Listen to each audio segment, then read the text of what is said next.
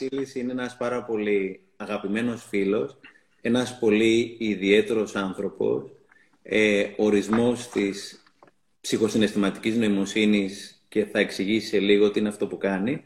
Και επειδή είναι φίλος, είπαμε σήμερα να περάσουμε καλά και να αφήσουμε τα σοβαρά πράγματα και να παίξουμε λίγο με όλα αυτά και έχει αρχίσει να με τρολάρει ήδη. Βασίλη, θέλω να μας πεις δύο λόγια για σένα. Και τι κάνεις. Πέρα από, το να λες, πέρα από το να λες εξυπνάδες, τι άλλο κάνεις; Πώς το είπες το ψυχός; Πέρα από το να λες εξυπνάδες, τι άλλο κάνει, θέλω να ξέρουμε. Πώς με είπες, συναισθηματοϊκό ψυχό, πώς με είπες; Πέστα, πέστα, πέστα, πέστα. Κάνε μια σύντομη Τι να πω, ρε Στέφανε. Καταρχάς, ε, τίποτα. Είμαι φίλος σου. Αυτό είναι το πρώτο σημαντικό από όλα, το πιο σημαντικό από όλα. Και ασχολούμαι, έχω μια μικρή επιχείρηση. Βοηθάμε τις επιχειρήσεις να γίνουν λίγο να δώσουν περισσότερο νόημα σε αυτό που κάνουν. Πάρα πολύ απλά, δεν έχει νόημα να πούμε περισσότερα. Και νομίζω βρισκόμαστε, συναντιόμαστε εμείς σε πολλά θέματα πώς να το πω έτσι, φιλοσοφίας, ζωής, τρέλας. Κάπου συναντιόμαστε, κάπου συμφωνούμε, κάπου δεν διαφωνούμε που θα έχει πλάκα σήμερα. Και επειδή νομίζω ότι το θέμα αυτό που έχεις καταπιαστεί και έχεις βοηθήσει πάρα πολύ τον κόσμο, νομίζω, μέσα από τη δουλειά που κάνεις και τον τρόπο, τον πολύ απλοϊκό τρόπο που καταφέρνεις και περνάς δύσκολα μηνύματα, ε, έχει πολύ ενδιαφέρον να το δούμε λίγο, γιατί για μένα εκεί, Στέφανε, είναι, υπάρχει η θετικότητα που έγραψες στο post πολύ ωραία. Υπάρχει ο αρνητισμός και κάπου στη μέση είναι η πραγματικότητα. Και για μένα το ζητούμενο είναι η πραγματικότητα. Οπότε αυτό θα ήθελα να δούμε σήμερα μέσα από αυτή την τρολιά. Γουστά, πες μου κάτι, η ζωή θέλει τρέλα και τρολιά, Βασίλη. Δηλαδή, εντάξει, μας έχουν μάθει να είμαστε σοβαροί. Είναι ανάγκη τώρα να τρελνόμαστε και να κάνουμε πλακίτσα. Μας έχουν μάθει να είμαστε σοβαροί και να τα παίρνουμε και λίγο σοβαρά τα πράγματα. Νομίζω ότι, Στέφαν, χωρίς το χιούμορ, γιατί αυτό που περιγράφεις νομίζω είναι το χιούμορ και ο σαρκασμός, νομίζω θα πεθάνουμε. Πώς να το πω, δεν ζούμε. Και για να το κάνω όμως πιο συγκεκριμένο, το χιούμορ τουλάχιστον για μένα και το χρησιμοποιώ πάρα πολύ και στη δουλειά μου, που συναντάω ανθρώπους, μεγαλοστελέχη, που υπάρχουν πολλά. Είναι πολύ εγκλωβισμένοι στους ρόλους τους οι άνθρωποι, δεν περνάνε τόσο καλά. Το χιούμορ είναι ένας καταπληκτικός τρόπος να πεις πάρα πολύ δύσκολα πράγματα που δεν μπορείς να τα πεις ευθέω. Δεν μπορείς, δεν μπορείς, δεν βγαίνουν. Δεν στέκονται σε, στο τραπέζι, δεν, δεν, δεν είναι αποδεκτά σε μια συζήτηση. Και με το χιούμορ μπορείς να το πεις. Και είναι καταπληκτική τεχνική όσοι τη χρησιμοποιούσαν τεχνική και ζηλεύω πάρα πολύ τους ανθρώπους που το έχουν πάρα πολύ πηγαία και απενοχοποιημένα. Δηλαδή είναι πολύ μεγάλη ιστορία. Είναι καμιά φορά όμως το χιούμορ και ένας τρόπος να κρυβόμαστε πίσω από τα πράγματα και κάνοντας χιουμοράκι να αποφεύγουμε να πούμε την απόλυτη αλήθεια, Βασίλη; Στην ψυχανάλυση είναι μηχανισμός άμυνας το χιούμορ. Οπότε σαφέστατα ναι. Σαφέστατα ναι. Δεν εμβαθύνω, το κάνω λίγο χιούμορ και μια χαρά. Είμαστε, προχωράμε. Πάμε παρακάτω. Που είναι αυτό που θα κάνω και εγώ σήμερα. Για, για πες τι θα κάνουμε σήμερα, γιατί κανονικά είσαι ο host. Απλώς μπήκα πρώτος, επειδή είσαι ανίδεος στο Instagram, να το πούμε και στα παιδιά. Ναι, ναι, ναι. Πούμε, μπήκα πρώτος για να μπεις επάνω μου. Έτσι. Αλλά είσαι ο host εσύ, οπότε εσύ κάνεις κουμάντο σήμερα. Λοιπόν, σήμερα θα κάνουμε το εξής πάρα πολύ απλό. Επειδή νομίζω ο κόσμος έχει βαρεθεί να το λες συνέχεια τι ωραία που είναι η ζωή, ξύπνα, άδραξ τη μέρα, ε, χαμογέλα και όλα θα πάνε καλά και δεν ξέρω τι άλλο λες εσύ και πολλοί άλλοι αγαπημένοι φίλοι. Και υπάρχουν πάρα πολλοί εκεί πέρα που λένε άσε μας δεξενάκι να πούμε. Άσε μας δεξενάκι, εγώ εδώ πέρα δεν ξέρω τι μου ξημερώνει. Οπότε σήμερα θα, θα, θα, θα φας με την καλή έννοια το άσε μας ρεξενάκι. Οπότε εσύ θα λες τα δικά σου και εγώ θα λέω άσε μας ρεξενάκι. Να δούμε πού θα μας βγάλει. Και το άσε μας ρεξενάκι μπορεί να γίνει και γάμα μας ρεξενάκι. Έτσι, συγγνώμη για την έκφραση κιόλας. Γιατί κάπως έτσι να το πούμε, αλλά είπαμε να το μαζέψουμε λίγο. Εννοείται, εννοείται. εννοείται. εννοείται. εσύ, Βασίλη. Τι να ξεκινήσω εγώ έτσι πώ είναι τα πράγματα. Έτσι θα ξεκινήσεις που είσαι θετικός. Εγώ δεν βλέπω τίποτα θετικό.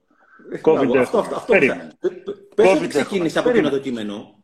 Πες από εκείνο το κείμενο. Α, ναι, σωστά. Αυτό έχει, αυτό έχει πλάκα, ναι.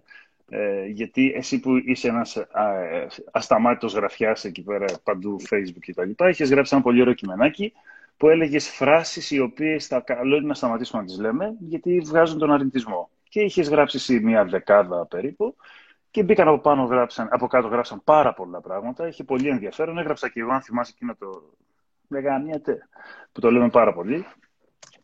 Και κάποια στιγμή το χάζευα αυτό το post και έκανα ένα copy-paste, τα πήρα, τα ρίξα σε ένα κειμενάκι και άρχισα και τα κατηγοροποίησα πολύ γρήγορα και είδα ότι υπάρχουν, ήθελα να δω από περιέργεια ποιες είναι οι φράσεις που αναλαμβάνονται κατά κανόνα και πώς να τις ομαδοποιήσω. Οπότε βγήκαν κάποιες ομαδούλες εκεί πέρα. Δηλαδή ο Ξερόλας, κλασικός, είναι αυτός που είναι ο άτυχος, μια ζωή όλα μου πάνε στραβά. Είναι αυτός που. Για μένα ο αγαπημένος ρόλος και πιο συνηθισμένος είναι το τραβάτε με και ασκλέω. Τα ΚΚ, έτσι το λέω. που τραβάτε με Κιασκλέο, είναι παντού και διάφοροι άλλοι. Και έτσι μιλούσαμε μία μέρα, σου λέω δεν κάνουμε εσύ να το βγάλουμε αυτή και νομίζω έχει πολύ νόημα γιατί το κάνουμε όλοι οι άνθρωποι. Πιστεύω ακόμα και εσύ και εγώ και όλοι μας υπάρχουν στιγμές που μας ρουφάει λίγο η δυσκολία και είμαστε λίγο, ρε παιδί μου, μπαίνουμε λίγο σε αυτό το mood και χάνουμε τη στιγμή, το λεπτό, τη μέρα, τη ζωή. Δηλαδή, είναι πολύ απλό άμα το, το δούμε. Οπότε αυτό θα κάνουμε σήμερα. Όπως θα ξεκινήσει από κάποιες φράσεις. Θα ξεκινήσει από κάποιες φράσεις. Σου έχω πει ήδη φράσεις, αλλά κανείς δεν ακούσει γιατί εσύ έχεις μάθει να σου λέει τι ωραία που τα λες. Εδώ είμαι, εδώ είμαι. Λοιπόν, ωραία.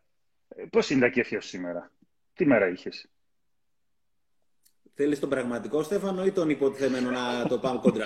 δεν ξέρω, δηλαδή μην μου λες εμένα πραγματικό. Εμένα η μέρα μου ήταν μια χαρά φιλαράκο. Είχα πάει στον ναι. εκδοτικό οίκο, είχα, υπογράψει, είχα να υπογράψω κάποια βιβλία για κάποιο σεμινάριο κάποιας εταιρείας. Μίλησα με τις κόρες μου, κάναμε ένα πολύ ωραίο βίντεο call γιατί έτσι είχα σήμερα και μιλάγαμε οι τρεις μας για 10-15 λεπτά. Έκανα την πρωινή μου άσκηση μαζί με μια φίλη μου την Ειρήνη, τρέξαμε, κολυμπήσαμε στη βουλιαγμένη, μετά ήρθα, διάβασα, έκανα τα δικά μου. Ήρθαν κάποιοι μαστόροι εδώ πέρα στο, στο σπίτι και ένας από αυτούς, γιατί έχω μετακομίσει, ο οποίος μου έκανε μια απεντόμωση, είναι ένας άνθρωπος ο οποίος θα πρέπει να δίνει σεμινάρια ε, για το πώς κάνουμε τη δουλειά μας, γιατί πραγματικά ήταν εκπληκτικός. Mm. Και είχα και το βράδυ ραντεβού μαζί σου, προκειμένου να τα πούμε εδώ πέρα. Οπότε έχει πάει μέρα μια χαρά μέχρι τώρα. Οπότε, αγαπητέ μου Στέφανε, για σένα είναι η ζωή, αγόρι μου. Για σένα είναι η ζωή. Ε, ζωάρα. Ζωάρα, ζωάρα. Ζωάρα. Τι να πούμε τώρα, τι να σου πω εγώ. Να σου πω τα δικά μου, τι έχω τραβήξει σήμερα και τι έχω ακούσει και από τους ανθρώπους. Έχει ανοίξει λίγο να δεις τι γίνεται σήμερα, πόσα κρούσματα έχουμε. Είσαι τρελός. Τι είμαι τρελός, πού ζεις; Θα, θα, σου πω λίγο. Ε, Μην πεις ότι δεν βλέπεις τηλεόραση. Μία φορά, εννοείται όχι. Μία φορά την ημέρα απλώς παίρνω το νούμερο και βλέπω τι γίνεται για να μην είμαι τελείως στον κόσμο μου και το πρωί μπαίνω σε μια ηλεκτρονική εφημερίδα και παρακολουθώ πέντε βασικά πράγματα. Αλλά τόσα όσα χρειάζεται να ξέρω, όχι παραπάνω. Ανενημέρωτος είσαι δηλαδή. Αδιάβαστος. Ε; Είχαμε, είχαμε πάει με κάτι φίλους για να κάνουμε ένα χειμερινό κάμινγκ με τα παιδιά μας πριν από περίπου 20-25 μέρες. Και με δύο μαμάδες κοβεντιάζαμε πόσο σημαντικό είναι να δημιουργούμε το δικό μας τον κόσμο ο άλλος ο μπαμπάς, ο Χρήστος, ένας αγαπημένος μπαμπάς, έλεγε ρε παιδί μου ότι ζούμε εκτός πραγματικότητας. Και η πραγματικότητα, Βασίλη, είναι κάτι τόσο σχετικό, την οποία δημιουργείς. Και του λέω του Χρήστου, ρε, η πραγματικότητα για κάποιον ο οποίος είναι βυθισμένος στο πρόβλημα, και δεν λέω ότι δεν υπάρχουν προβλήματα για να μην τρελαθούμε, είναι ότι αχ, βάχ, αχ, βάχ. Πραγματικότητα όμως για κάποιον άλλον ο οποίος έχει ένα πρόβλημα, είναι τώρα εγώ πώς θα το λύσω, έτσι. Οπότε πραγματικότητα για τον ένα είναι το αχβαχ, αλίμονο, και νομίζω το έχεις βάλει σε αυτή την καταπληκτική δουλειά που τα ονοματοποίησες. Για κάποιον, ε, ε, πραγματικότητα είναι η δράση του στείλω ότι έχω ένα πρόβλημα, τι θα κάνω, πώς μπορώ να το λύσω, τι καλύτερο μπορώ να κάνω δεδομένη στιγμή που είμαι στην Ελλάδα το 2020 που έχουμε COVID, που, που, που. Οπότε από μια, από, από μια έννοια ναι, είμαι ανενημέρωτος για κάποια πράγματα τα οποία θεωρώ ότι δεν είναι σωστή ενημέρωση εκεί πέρα. Από κάποια άλλα θεωρώ ότι είμαι πιο βαθιά ενημερωμένος γιατί έχω επιλέξει τις πηγές ενημέρωσης τέλος πάντων. Έτσι είναι. Λοιπόν, πάντως, επειδή διάβασα εκεί που περνάνε τα μηνύματα, ένα παράπονο από μία φίλη ότι δεν διαβάζουν τα μηνύματα, μου τη βαράει πάρα πολύ αυτό. Έτσι έγραψε. Πρόλαβα και το είδα. Και εγώ προσπαθώ να διαβάζω. Περίμενε, περίμενε. Και διάβασα. Ε, έχω κάτι να πω γι' αυτό σήμερα. Α, για πες, πες. Έχω να πω κάτι γι' αυτό, επειδή ήθελα να το πω, αλλά το ξέχασα και η φίλη έχει πολύ δίκιο και το κουβεντιάσαμε με τη Μαρία, τη σύντροφό μου, εγώ την ώρα που κάνω live δεν μπορώ να διαβάζω. Πρώτα απ' όλα δεν φοράω τα γυαλιά μου και δεύτερον θέλω να είμαι συγκεντρωμένος σε αυτό το πράγμα. και Instagram τρομάρα. Περίμενε ρε. Και συνενεθήκαμε με τη Μαρία, οπότε θα καταγράφει κάποια βασικά πράγματα η Μαρία και στο οποίο θα επανέλθουμε.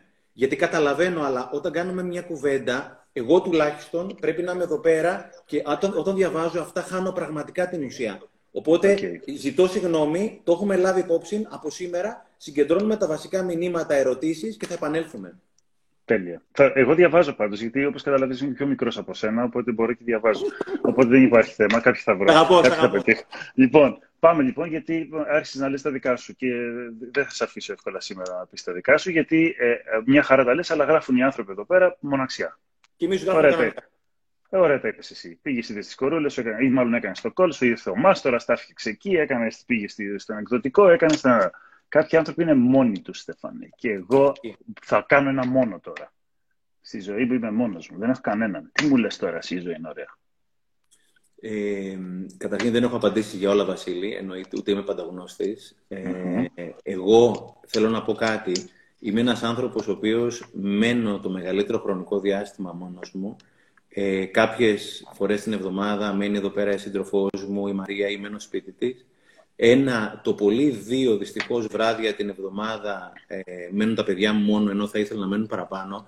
Αν κάποιος νομίζει ότι και εγώ προσωπικά δεν έχω τα δικά μου τα μαρτύρια, ε, δεν γνωρίζει ή δεν μιλάω συχνά για αυτά.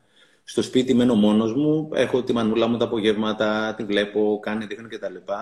Αλλά τα περισσότερα βράδια την εβδομάδα γυρίζω σπίτι μόνος μου και όπως έλεγε, δεν μένουν τα παιδιά μου με ένα σπίτι, φίλε, όπως έχεις την τύχη εσύ, ο Στέφανος και Ελένη, οι πολλοί μας βλέπουν. Και όπως έλεγε ο Μπουτάρης, ένα ανατριχιαστικό TEDx και το ομολογώ κι εγώ, ε, έρχε, όταν μπαίνω, τις περισσότερες φορές όταν μπαίνω σπίτι, είμαι εγώ αυτός που πρέπει να ανάψω τα φώτα. Mm. Είμαι εγώ αυτός που πρέπει να ανάψω τα φώτα και δεν είναι και εύκολο πάντα να ξέρεις. Ε, έχω έναν γατούλι, το λάκι, εδώ και δύο μήνες, οπότε είναι μια πολύ ωραία συντροφιά. Μένω μόνος μου. Ε, θα μπορούσα και εγώ κάλλιστα να είμαι μόνος και κάποιες φορές είμαι μόνος. Απλώς μετά από πάρα πάρα πολλή δουλειά ε, είμαι ο καλύτερος φίλος του εαυτού μου. Περνάω πάρα πάρα πολύ καλά με τον εαυτό μου.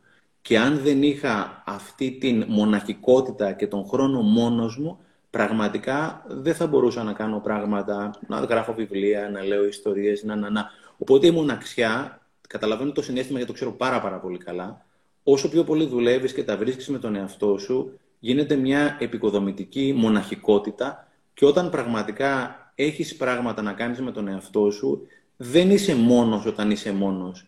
Είχα βάσει στο Instagram, σε αυτά τα χειρόγραφα που γράφω συνήθως, ένα πολύ ωραίο quote του Σάρτερ, φυσικά δεν είναι δικό μου. Έλεγε ότι όταν είσαι ε, μόνος και δεν περνάς καλά, δεν έχεις καλή παρέα. Όταν είσαι μόνος και δεν περνάς καλά, δεν έχεις καλή παρέα. Οπότε έχω επιλέξει εδώ και πολύ καιρό να είμαι η καλύτερη παρέα του εαυτού μου, γιατί ξέρεις, μόνο αυτή την παρέα έχεις, μόνος έρχεσαι, μόνος φεύγεις και αν δεν καλά με τον εαυτό σου, αν δεν περνάς καλά με τον εαυτό σου, δεν μπορεί να περνάσει καλά με κανέναν. Οπότε αυτό που γράφει η κοπέλα, τη μοναξιά, την ξέρω πάρα πολύ καλά. Επαναλαμβάνω, σχεδόν κάθε μέρα που γυρίζω, ανάβω εγώ τα φώτα στο σπίτι. Μένω μόνος καλά. Περνάω πολύ καλά με μένα πια. Mm. Όντως, αλλά το βάρινε πάλι και εδώ θα είδα ένα ωραίο σχόλιο. Θεούλης ο φίλος του Στέφανο. Τον πάω με τα χίλια. Τι ωραίο σχόλιο. Μπράβο.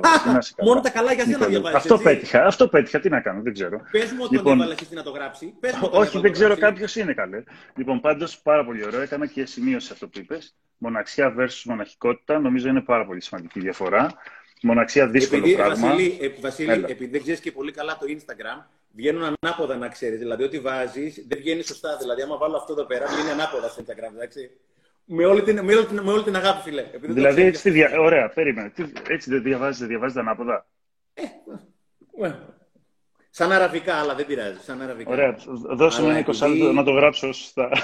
Ξέρεις τι, ε, πολύ συχνά σε ομιλίες έχω ένα σλόγγαν το οποίο δεν είναι δικό μου. Είναι του Jim Rohn. Τα περισσότερα σλόγγαν που χρησιμοποιώ δεν είναι δικά μου.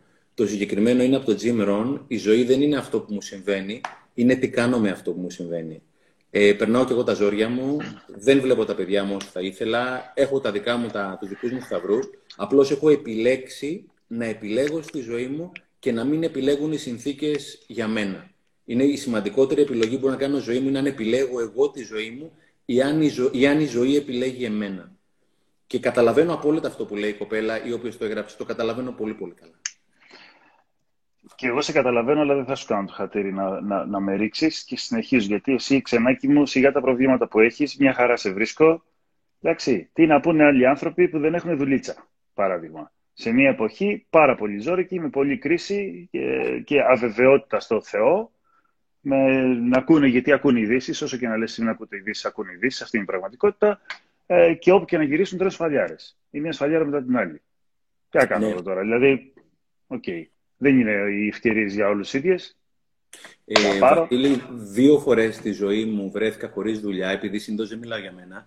Εγώ μέχρι τον Δεκέμβριο του 1997, όταν ήμουν 29 χρονών, ε, δούλευα στον όμιλο επιχειρήσεων Sky, Sky τηλεόραση, Sky ραδιόφωνο, μελωδία, λάμψη κτλ. Και το Δεκέμβριο του 1997, στα 29 μου χρόνια, ε, έπαιρνα και πάρα πολύ καλά χρήματα. Είχα μια πάρα πολύ σημαντική θέση. Ήμουν εμπορικός διευθυντής του ομίλου. Ε, έρχεται μια ωραία πρωία, ένας άνθρωπος ο οποίος πήρε την επιχείρηση με κάποιο τρόπο τέλος πάντων και ο οποίος ξύλωσε τους πέντε βασικούς ανθρώπους του προηγούμενου αφεντικού για λόγους δικούς του, άδικους κατά μένα, Το Δεκέμβριο του 1997, από εκεί πέρα που είχα φτάσει πάρα, πάρα πολύ ψηλά και πήγαινα πολύ καλά, βρέθηκα χωρίς καθόλου δουλειά, έκατσα ένα τρίμηνο, τετράμινο σπίτι, εμένα στους γονείς μου τότε, έστυψα κυριολεκτικά το μυαλό μου για κάτι που ήθελα να κάνω, έκανα πάρα πολύ σημαντικά ραντεβού με ανθρώπους της αγοράς, είχα μια ιδέα να φτιάξω ένα media shop, δηλαδή μια διαφημιστική εταιρεία που αγοράζει χρόνο και χώρος στα ΜΜΕ, ήταν τόσο πρωτοποριακό το concept, όπου οι περισσότεροι μου λέγανε μην το κάνεις στην Ελλάδα, μην το κάνεις, μην το κάνεις, δεν θα πιάσει.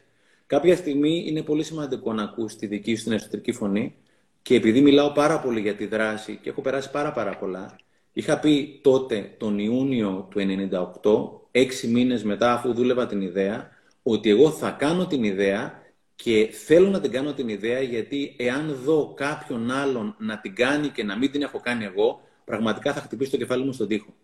Ε, γι' αυτό φωνάζω όταν είσαι ανάμεσα στο να κάνεις ή να μην κάνεις κάτι, όταν είσαι ανάμεσα στο να κάνω κάτι ή να μην το κάνω, εφόσον αυτό το κάτι είναι εντός ηθικής και εφόσον δεν είναι παρορμητικό, πάντα κάντο. Ο, η δράση που δεν γίνεται δράση γίνεται πόνος.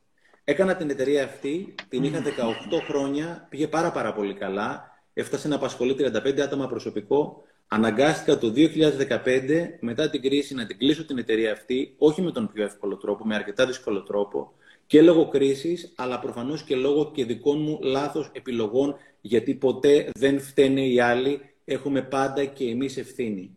Ξαναέμεινα χωρίς δουλειά τον Οκτώβριο του 2015.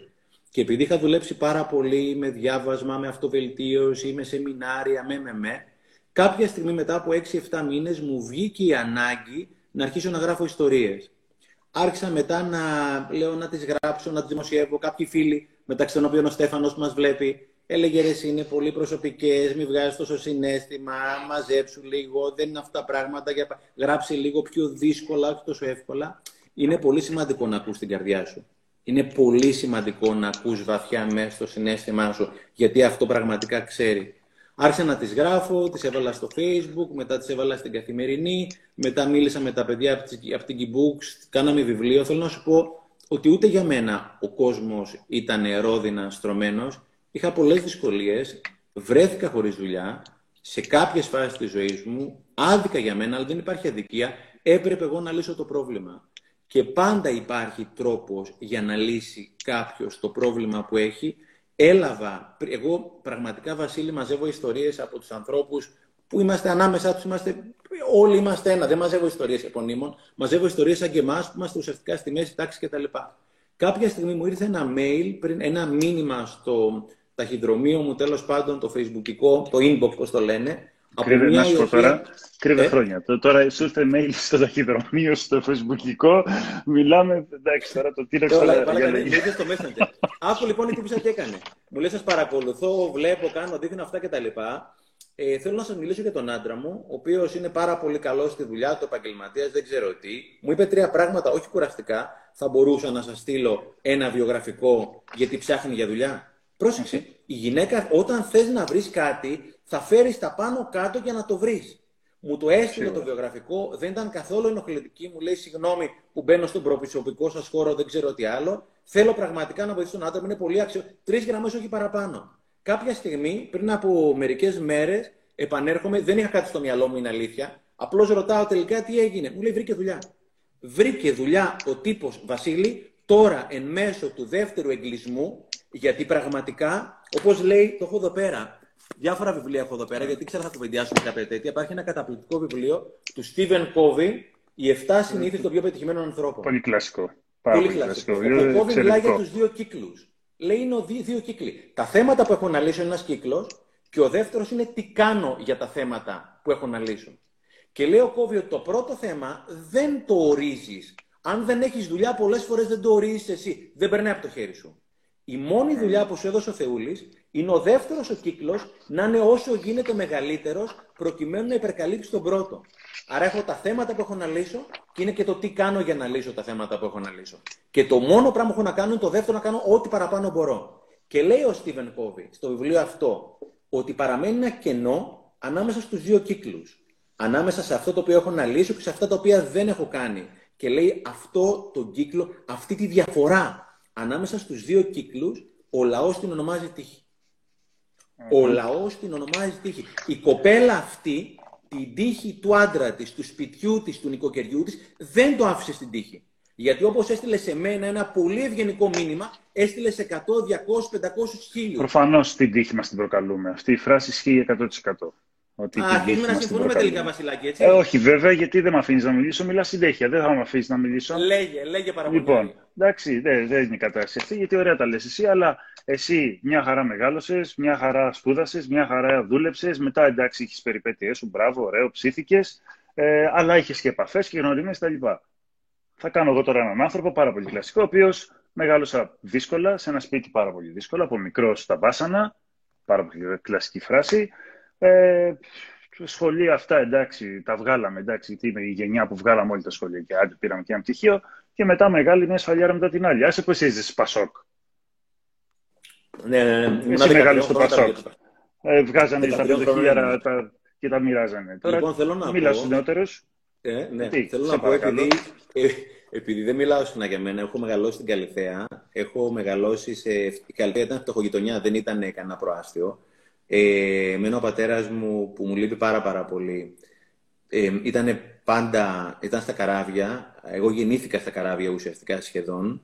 Γεννήθηκα το 68 και από δύο χρονών με τη μάνα μου, επειδή ήταν πραγματικά πάρα πολύ σοφή η επιλογή των γονιών μου να είμαστε μαζί, η μητέρα μου ταξίδευε μαζί με τον μπαμπά μου και εγώ μαζί με τον μπαμπά μου επίσης, από δύο μέχρι 7 χρόνια ήμουν στα καράβια και τον νηπιαγωγείο και την πρώτη δημοτικού την έβγαλα στα πλοία, όπου θυμάμαι ότι στέλνανε στην μητέρα μου από το σχολείο στα διάφορα λιμάνια, εννοείται δεν υπήρχε ίντερνετ τότε και οτιδήποτε άλλο, υπήρχε μόνο ασύρματος. Οπότε όταν φτάναμε στη Μελβούρνη που έλεγε, στο Σίδνεϊ τέλος πάντων που έλεγε η κοπέλα νωρίτερα στη Μελβούρνη, υπήρχε ένας φάκελος από το σχολείο που πήγαινα τότε και ήταν τα μαθήματα τα οποία καλούταν η μητέρα μου να μου κάνει σαν δασκάλα. Η δε μητέρα μου ήταν, επειδή το πλοίο ήταν φορτηγό, δηλαδή μετέφερε ξηρό φορτίο, η μητέρα μου ήταν και γιατρός μου. Οπότε, αν εγώ αρρώστηνα, ήταν η μητέρα μου απίκο.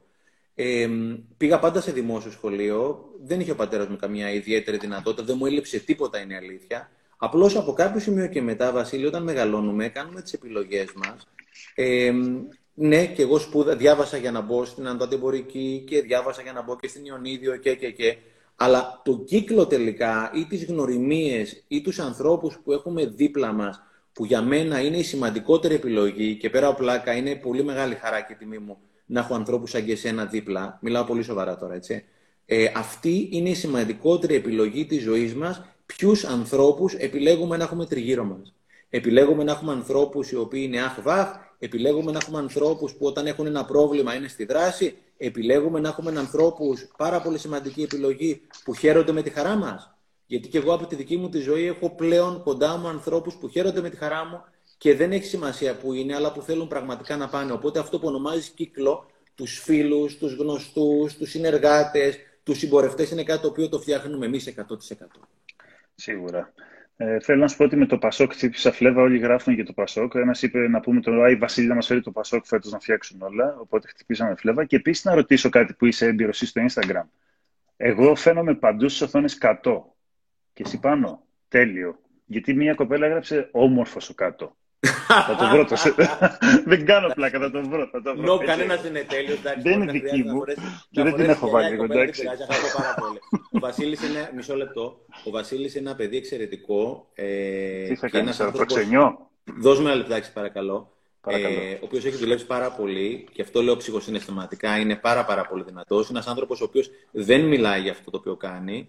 Έχει τη Vivid Vibes, μια εταιρεία η οποία βοηθάει επιχειρήσεις αλλά και ο ίδιος βοηθάει ανθρώπους για να έχουν μια καλύτερη, ένα καλύτερο Έλα. σήμερα και ένα καλύτερο αύριο. Να σε ολοκληρώσω μισό λεπτό. Και είναι ένας άνθρωπος ιδιαίτερα ψυχοσυναισθηματικά ε, προχωρημένος, διαβασμένος, ευαισθητοποιημένος και για μένα το συνέστημα είναι πάρα πάρα πολύ σημαντικό, Βασίλη. Και οπότε έχω ανθρώπους σαν και εσένα οι οποίοι γουστάρουν να νιώθουν και όχι μόνο να σκέφτονται. Τιμάει πάρα πολύ. Δεν θα μπω σε αυτό όμως, δεν σου κάνω το χατέρι γιατί προσπαθείς να με του πάρει. Και εγώ δεν μασάω. Σήμερα είμαι ο κακός. Ε, Ευχαριστώ πάρα πολύ πάντως. Δοκιμάζω το ένα, δοκιμάζω το άλλο. Επίσης, δεν τίποτα δεν μου κάθεται. Επίσης, κάτι που κάνετε εσείς αυτογνωσιακοί, ψυχοσυναισθηματικά, οι μισοί άνθρωποι που τα ακούνε θα λένε ότι έχω κάτι, ότι είμαι για τα σίδερα. Ψυχοσυναισθηματικά, το πέντε φορές. Αυτό εννοούσα, Βασίλη. Αυτό λοιπόν, εννοούσα. παρότι βγαίνουν ανάποδα, έκανα ένα σχήμα στο χέρι. Το είχα δει και είναι καταπληκτικό, το είχα προστάρει αυτό. Που είναι, λέει, ο κύκλος του θέλω που είπες, ο κύκλος του κάνω, τι θέλω, τι κάνω και πώς βγάζω χρήματα. Και το μπλε είναι τι κάνω εγώ. τι ναι, κάνουν ναι. πολλοί άνθρωποι. Αυτό ναι. είναι πάρα πολύ πραγματικότητα. Είναι τεράστια πραγματικότητα να το σκεφτείς. Δηλαδή, έχουμε μια φοβερή ικανότητα να αποφεύγουμε αυτά που πραγματικά θέλουμε. Ε, είμαστε γεννημένοι γι' αυτό οι περισσότεροι, να, να ξεκινήσουμε Βασίλη, να το πω έτσι πολύ απλά. Βασίλη, το κάνουμε άθελά μας. Δηλαδή, ναι, ναι, άθελά μας αποφεύγουμε. Δηλαδή, ο Καλογύρου έλεγε και λέει πάντα ένα κορυφαίο, λέει, το παιχνίδι λέει, είναι στημένο από σένα για σένα. Το παιχνίδι το έχω στήσει, είναι από μένα για μένα. Οπότε όλες αυτές οι εκφράσεις οι οποίες πήρες από το, από το post εκείνο και θα ήθελα να διαβάσουμε μερικές ρεσί που έχεις μπροστά. Είναι, η αφορμή, ένα λεπτό μόνο. Η αφορμή για τη σημερινή συζήτηση ήταν ένα post το οποίο είχα γράψει πριν από κάποιους μήνες και ήταν εκφράσεις που είναι καλό να αποφεύγουμε και έκανα μια εξυπνάδα ότι λέω μετά γράψτε και τη δική σας την έκφραση. Για ποιο λόγο το λέω; Γιατί μένα τα βιβλία δεν θα πρέπει να έρχονται από έναν άνθρωπο, αλλά από πολλούς ανθρώπους. Τα καλύτερα σχόλια ήταν τα σχόλια των αναγνωστών. Διάβασε μερικές εκφράσεις από αυτές που γράφτηκαν κάτω λοιπόν, Αμέσως. Αμέσως, αμέσως. Θα πιάσω μία ενότητα, η οποία την λέω, όπως είπαμε, ταφ κάπα τραβά την και ασκλέω, η οποία κάποιες εκφράσεις είναι εξής. Η ζωή είναι ένα κουπί, Στεφάνε. Δεν την παλεύω με τίποτα. Άνοιξε την τηλεόραση να δούμε τι παίζει να περάσει η ώρα. Ε, εγώ θέλω, αλλά ε, δεν βλέπεις τι γίνεται. Ε, αν είχα την ευκαιρία και εγώ όπως είχες και εσύ, πιθανά να τα είχα καταφέρει και εγώ. Ξέρω εγώ, τι να σου πω. Ε, όταν φτιάξουν τα πράγματα, ε, νομίζω κάτι θα γίνει. Τώρα πώς θα φτιάξουν δεν ξέρω. Α, εδώ μωρέ, στον αγώνα. Και σε αυτή την ενότητα νομίζω η μαγική λέξη, όχι με την καλή έννοια μαγική, είναι αυτό το ρημάδι το αλλά που όσο, όσα, όσα επενδύω τα παίρνω επί τόπου πίσω. Και, και για μένα αυτό είναι από τα πράγματα που έχω αλλάξει πάρα πολύ στη ζωή μου και με έχει βοηθήσει απίστευτα πολύ, γιατί ήμουν ένας άνθρωπος που έλεγα: Στέφανε, ε, ναι, ε, OK, okay, συγγνώμη, έκανα μαλακία, αλλά ξέρεις, αυτό με προκάλεσες. Οπότε στην ουσία το συγγνώμη, ότι όσο το έδινα, το έπαιρνα πίσω. Αλλά δεν είναι το θέμα μόνο συγγνώμη. Έχεις έναν άνθρωπο που τον αγαπάς, του λες: Θες να του πεις αγαπάω, και του λες: Αγαπώ, αλλά με έχεις στεναχωρήσει κιόλας και το παίρνεις λίγο πίσω. Και στην ουσία το αλλά και οι περισσότεροι από τους ρόλους που προκύψαν έτσι μέσα από το post σου και νομίζω αυτό είναι το θέμα σήμερα που συζητάμε και το που παλεύουμε όλοι να βρούμε είναι ότι δεν μας αφήνει να πάρουμε θέση. Δεν μας αφήνει να πάρουμε θέση. Δηλαδή υπάρχει μια πολύ μεγάλη δυσκολία σε όλους μας, τους ανθρώπους, εγώ δεν θέλω να μιλάω, να βγάζω τον εαυτό μου έξω, να πάρουμε καθαρή θέση, να σταθώ απέναντί σου και να σου πω Ξενάκι, είσαι ε, βλάκας. Ε, ξενάκι, δεν μου αρέσει. Ξενάκι, σε αγαπάω. Τελεία, τελεία, τελεία. Τίποτα άλλο. Να μην έχει τίποτα άλλο δίπλα. Και έχουμε μία τάση να λέμε ξενάκι, είσαι καταπληκτικός. Εντάξει, μωρέ, βέβαια, τα λέει και λίγο έτσι. Ή κάποια πράγματα δεν μου πολύ αρέσουν πολύ. Οπότε κατευθείαν βάζουμε και άλλο, και άλλο, και άλλο. Οπότε δεν έχουμε, είναι πάρα πολύ δύσκολο να πάρουμε θέση. Καθαρή, καθαρή. Για ποιο λόγο το κάνουμε αυτό; Για ποιο λόγο δεν παίρνουμε θέση, Βασίλη; Η δική μου άποψη, γιατί ε, ε, εγώ έχω μια τρέλα και επαγγελματικά ασχολούμαι με την κουλτούρα και με τους ανθρώπους και το ψάχνω πάρα πάρα πολύ. Νομίζω ότι η, ειδικά στη δική μας κουλτούρα υπάρχει τρομερά έντονος ο ετεροκαθορισμός. Δηλαδή, ετεροκαθορισμός τι είναι, έχουμε μια μεγάλη δυσκολία να ορίσουμε τον εαυτό μας χωρίς το περιβάλλον. Οπότε, ανασυνθήκη, υπάρχουμε λίγο διαφορετικά, να το πω έτσι. Ε, δηλαδή, να, σου το πω λίγο διαφορετικά, Στέφανε. Το ερώτημα είναι αν πάρεις από το, αν ο Ξενάκης δεν είναι συγγραφέας. Δεν έχει γράψει το δώρο, το ένα, το δύο και τον Κάπτεν. Δεν... Ποιος είσαι; Θέλω να σου πω ότι οι περισσότεροι άνθρωποι δεν έχουν απάντηση σε αυτό. Οπότε... Γιατί όχι, Γιατί όχι, γιατί όχι; Γιατί δεν έχει γίνει αυτή η αναζήτηση εσωτερική και γιατί μεγαλώνουμε σε ένα, σε ένα περιβάλλον εδώ και πάρα πολλά χρόνια, που είναι μετά τη δεύτερη βιομηχανική επανάσταση, που αυτό που καθορίζει του ανθρώπους είναι αυτό που έχουμε. Παγκοσμίως, ειδικά στο δυτικό κόσμο. Φανταστικό σύγγραμμα, αγαπημένο μου. Όσοι με ξέρουν, το λέω συνέχεια. Το έχω διαβάσει 100 φορές, θα το διαβάσω άλλες 100. Ε, να έχεις ή να είσαι, Eric Fromm. Ε, από το, για μένα το πιο επίκαιρο, ειδικά τη, σήμερα, σύγγραμμα που υπάρχει. Το πιο επίκαιρο από όλα. Που τι σου λέμε πολύ απλά λόγια. Ο άνθρωπος ε, έχασε την ουσιαστική ύπαρξή του όταν φτάσαμε στο μέγιστο, στο peak, του υλισμού. Όχι ότι είναι κακός ο υλισμός. Δεν είμαι από αυτούς που θα πω ότι είναι κακός ο καπιταλισμός και τέτοια, μην περιμένετε τέτοια πράγματα. Αλλά το σημαντικό είναι να το ισορροπήσει. Οπότε φτάσαμε σαν σημείο εποχή του Πασόκ που λέγαμε, μέχρι και Στέφαν αναφέρει κάτι πάρα πολύ χαρακτηριστικό, γιατί έκανε μια μελέτη σε πάρα πολλές γλώσσες στον κόσμο. Ακόμα και τα ρήματα, που τα ρήματα έχουν κίνηση σε όλες τις γλώσσες του κόσμου, για τα συναισθήματα που αναφέρεις, κόψαμε τα ρήματα. Και δεν λέγανε οι άνθρωποι. Άρχισαν και βάλαμε ε, εκφράσεις στο λεξιλόγιο μας που δεν είναι καθόλου δοκιμές. Όπως παράδειγμα, αντί να πούμε Στέφανε, σε αγαπώ, Στέφανε, σου έχω μία αγάπη. Εγώ την έχω την αγάπη όμως. Πώ να δεις, είναι δική μου. Δεν, δεν πάω να πει θα στη δώσω. Αντίστοιχα, βάλτε σε πάρα πολλές τέτοιες ε, ε, ε, εκφράσεις που είναι καθαρά συναισθηματικές, που μας απαγορεύουν να συνδεθούμε με τον άλλο. Γιατί είναι το θέμα είναι αυτό με καθορίζει εμένα, είναι το δικό μου κομμάτι. Πρέπει να το κρατήσω και να, σε ρωτήσω κάτι. Ναι, να σε ρωτήσω ναι. κάτι. Φοβόμαστε να νιώσουμε ή φοβόμαστε να δηλώνουμε ότι, νιώσουμε, ότι νιώθουμε; Δηλαδή η ερώτηση, είναι, η ερώτηση είναι φοβάμαι να αγαπήσω ή φοβάμαι να παραδεχτώ και να πω Βασίλη σε αγαπάω. Νομίζω το, το πρώτο πράγμα είναι το, το, να καταλάβω εγώ τι νιώθω. Και φοβόμαστε σίγουρα αυτό το πράγμα, γιατί όταν δεν έχω επεξεργαστεί και δεν έχω κάνει το ταξίδι εσωτερικά να δω αν έχω αγαπηθεί πραγματικά και να δω τον πόνο από την πιθανή έλλειψη αγάπης που μπορεί να έχω, γιατί, όχι γιατί οι γονείς είναι κακοί, αλλά γιατί οι άνθρωποι όπως και εμείς ως γονείς δεν μπορούμε να καλύψουμε 100% τα παιδιά μας αυτά που θέλουν, κανένας μπορεί να το κάνει. Ε, όταν λοιπόν δεν το αναζητήσω αυτό, εννοείται αυτός ο φόβος θα υπάρχει πάντα. Γιατί δεν, δεν, δεν μου είναι η σχέση μου με την αγάπη, να το πω έτσι. Δεν το έχω βρει, να το πω έτσι πολύ απλοϊκά. Να ρωτήσω κάτι, Βασίλη. Φοβάμαι να ψάξω γιατί φοβάμαι τι θα βρω εκεί πέρα μέσα και αναφέρομαι στο μέσα μου; Ε, νομίζω αυτό το καταλαβαίνουμε όλοι πλέον και το συζητάμε και πιο εύκολα από τα προηγούμενα χρόνια. Δηλαδή, καλύτερα, καλύτερα το διάλογο που ξέρω παρά το διάλογο που δεν ξέρω. Τώρα, μα τι θα βρω, έτσι; Μα, μα ακριβώς και στους ρόλους που συζητάμε, ε, Στέφανε, αυτούς τους ρόλους που λέμε, ρε παιδί μου, ο, ο, ο το θύμα, το τραβάτε μου και ασκλέω, θυμωμένος, που είναι πάρα πολύ κλασική ρόλη στην κοινωνία. Δηλαδή, όταν δεν βλέπεις έναν άνθρωπο που θυμώνει συνέχεια, στο τιμόνι, στη δουλειά, με το κράτος, με την κυβέρνηση κλπ. Εκεί, αν του σταματήσεις το θυμό, δηλαδή αν είχες ένα κουμπάκι και να του σταματήσεις το θυμό, τι θα δει αυτός ο άνθρωπος εκείνη την ώρα; Γιατί ο θυμός εκείνη τη στιγμή, ξανά, είναι ένας μηχανισμός άμυνας. Με προστατεύει από κάτι. Από τι με προστατεύει, από κάτι πάρα πολύ δύσκολο εσωτερικό δικό μου. Mm. Οπότε γι' αυτό λέμε και στην ψυχανάλυση και στην ψυχοθεραπεία ε, σεβόμαστε οτιδήποτε υπάρχει εκεί σαν μηχανισμός άμυνας, σαν αντίσταση. Γιατί έχει λόγο, μας προστατεύει, όσο παράλογο και αν είναι και όσο και να μας γαμάει τη ζωή. Στην και θα θέλω να πω κάτι, γιατί μου αρέσει γιατί την κουβέντα τελικά την πάμε αλλού, αλλά μου αρέσει πάρα πολύ. Ε, εγώ το πάω ε, life coachistica που δεν μου αρέσει καθόλου, εσύ το πας ψυχαναλυτικά κτλ. Έλεγε ο Ρόμπινς σε μία ομιλία που είχα πάει στην Αμερική, τον είχα δει ο Τόνι Ρόμπινς, λέει ο καθένας μας στο τέλος της ημέρας έχει ένα συναισθηματικό σπίτι. Ο καθένας μας, no matter what, έχει ένα συναισθηματικό σπίτι. Δηλαδή, ο θυμωμένος θα βρει τρόπο να θυμώσει. Αυτός ο οποίος προσβάλλεται θα του πω 100 πράγματα καλά, θα του πω και ένα το οποίο μπορεί να είναι λίγο ίξη αφήξει, θα πιαστεί από το 101 εγώ που έχω ας πούμε συναισθηματικό σπίτι κυρίως στη χαρά, θα βρω έναν τρόπο μέσα από τα προβλήματα του έχω, που τα παιδιά μου δεν τα βλέπω, που τον πατέρα μου μου λείπει, που έχω τα θέματα μου, θα βρω έναν τρόπο να γυρίσω στη χαρά.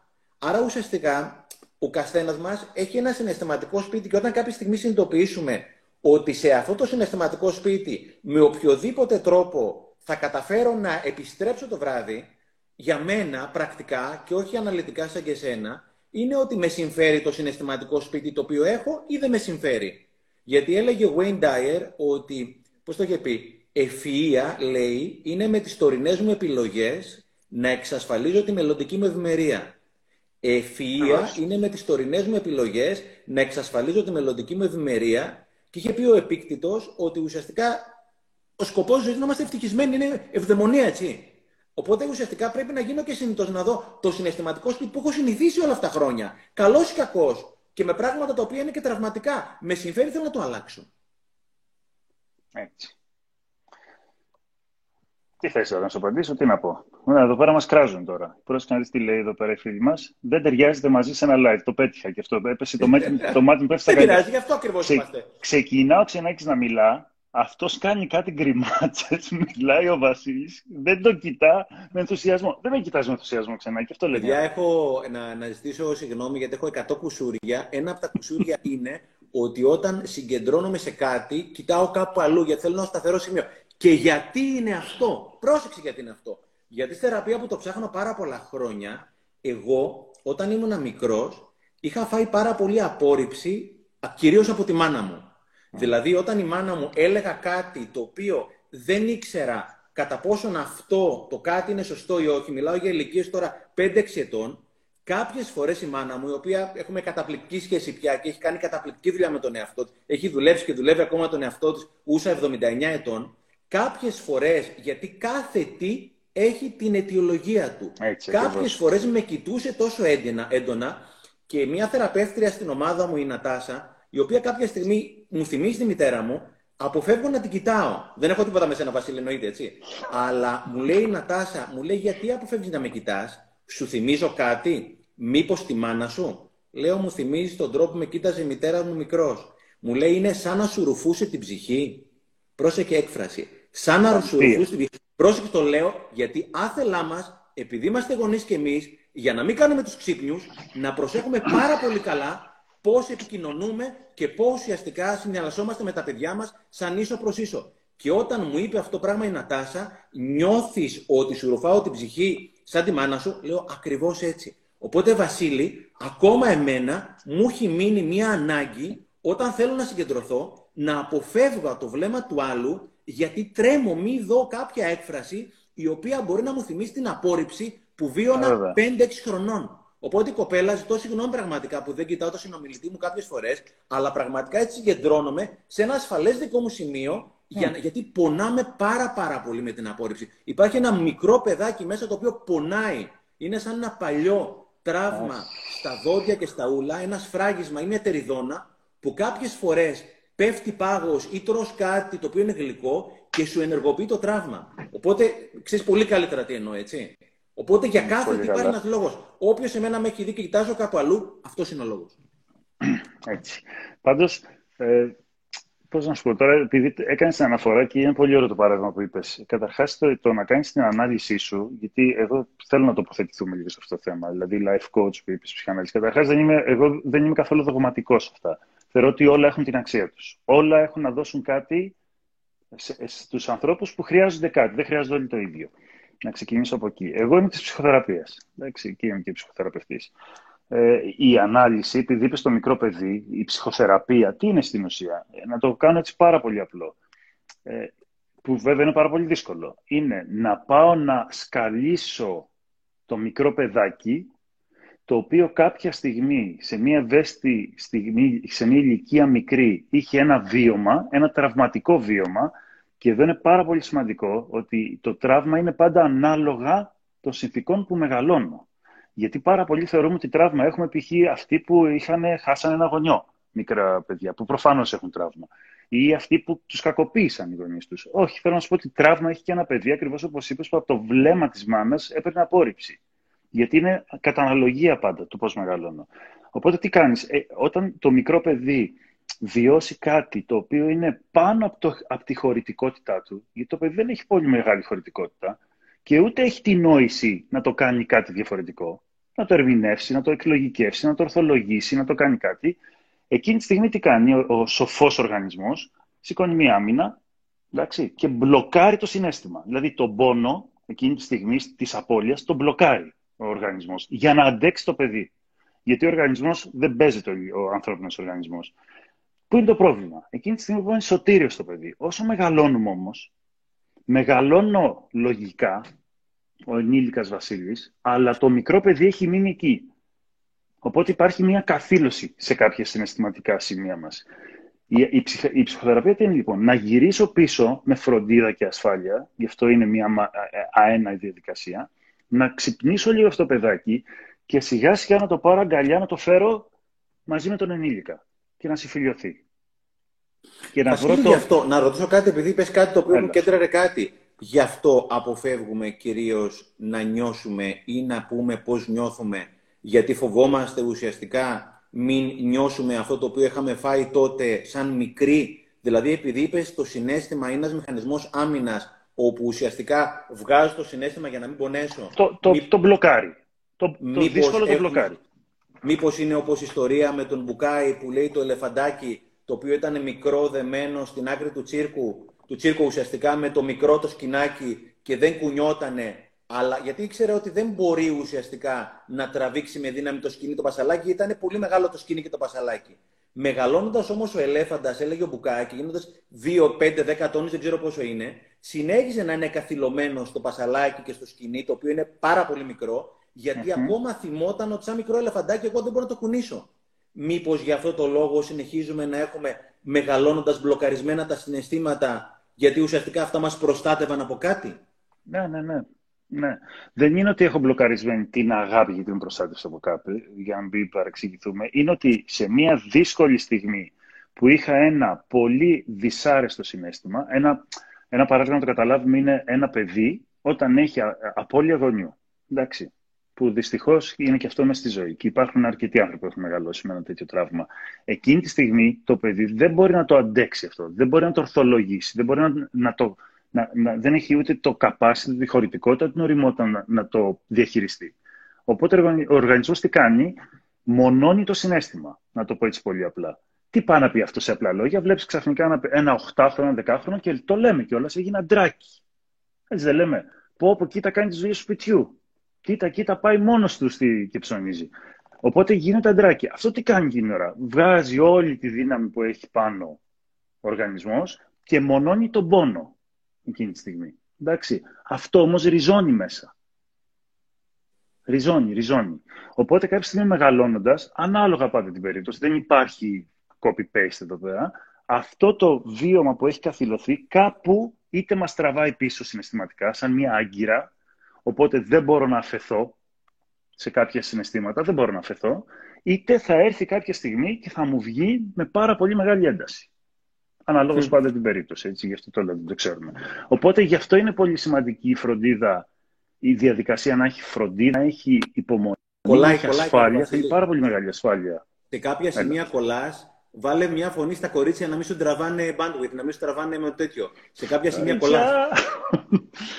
Άσε, βάζεις την κρίνια πάλι. λοιπόν, Αυτά. Ε, Βασίλη, για το κομμάτι αυτού του συναισθήματος, επειδή πραγματικά θεωρώ ότι σε μεγάλο βαθμό είμαστε συναισθηματικά αναλφάβητοι, γιατί σαν παιδιά νιώθαμε πάρα πολύ σημαντικά πράγματα. Στην πορεία πονέσαμε και σταματήσαμε να νιώθουμε και τώρα πρέπει να επανέλθουμε να ξανανιώσουμε.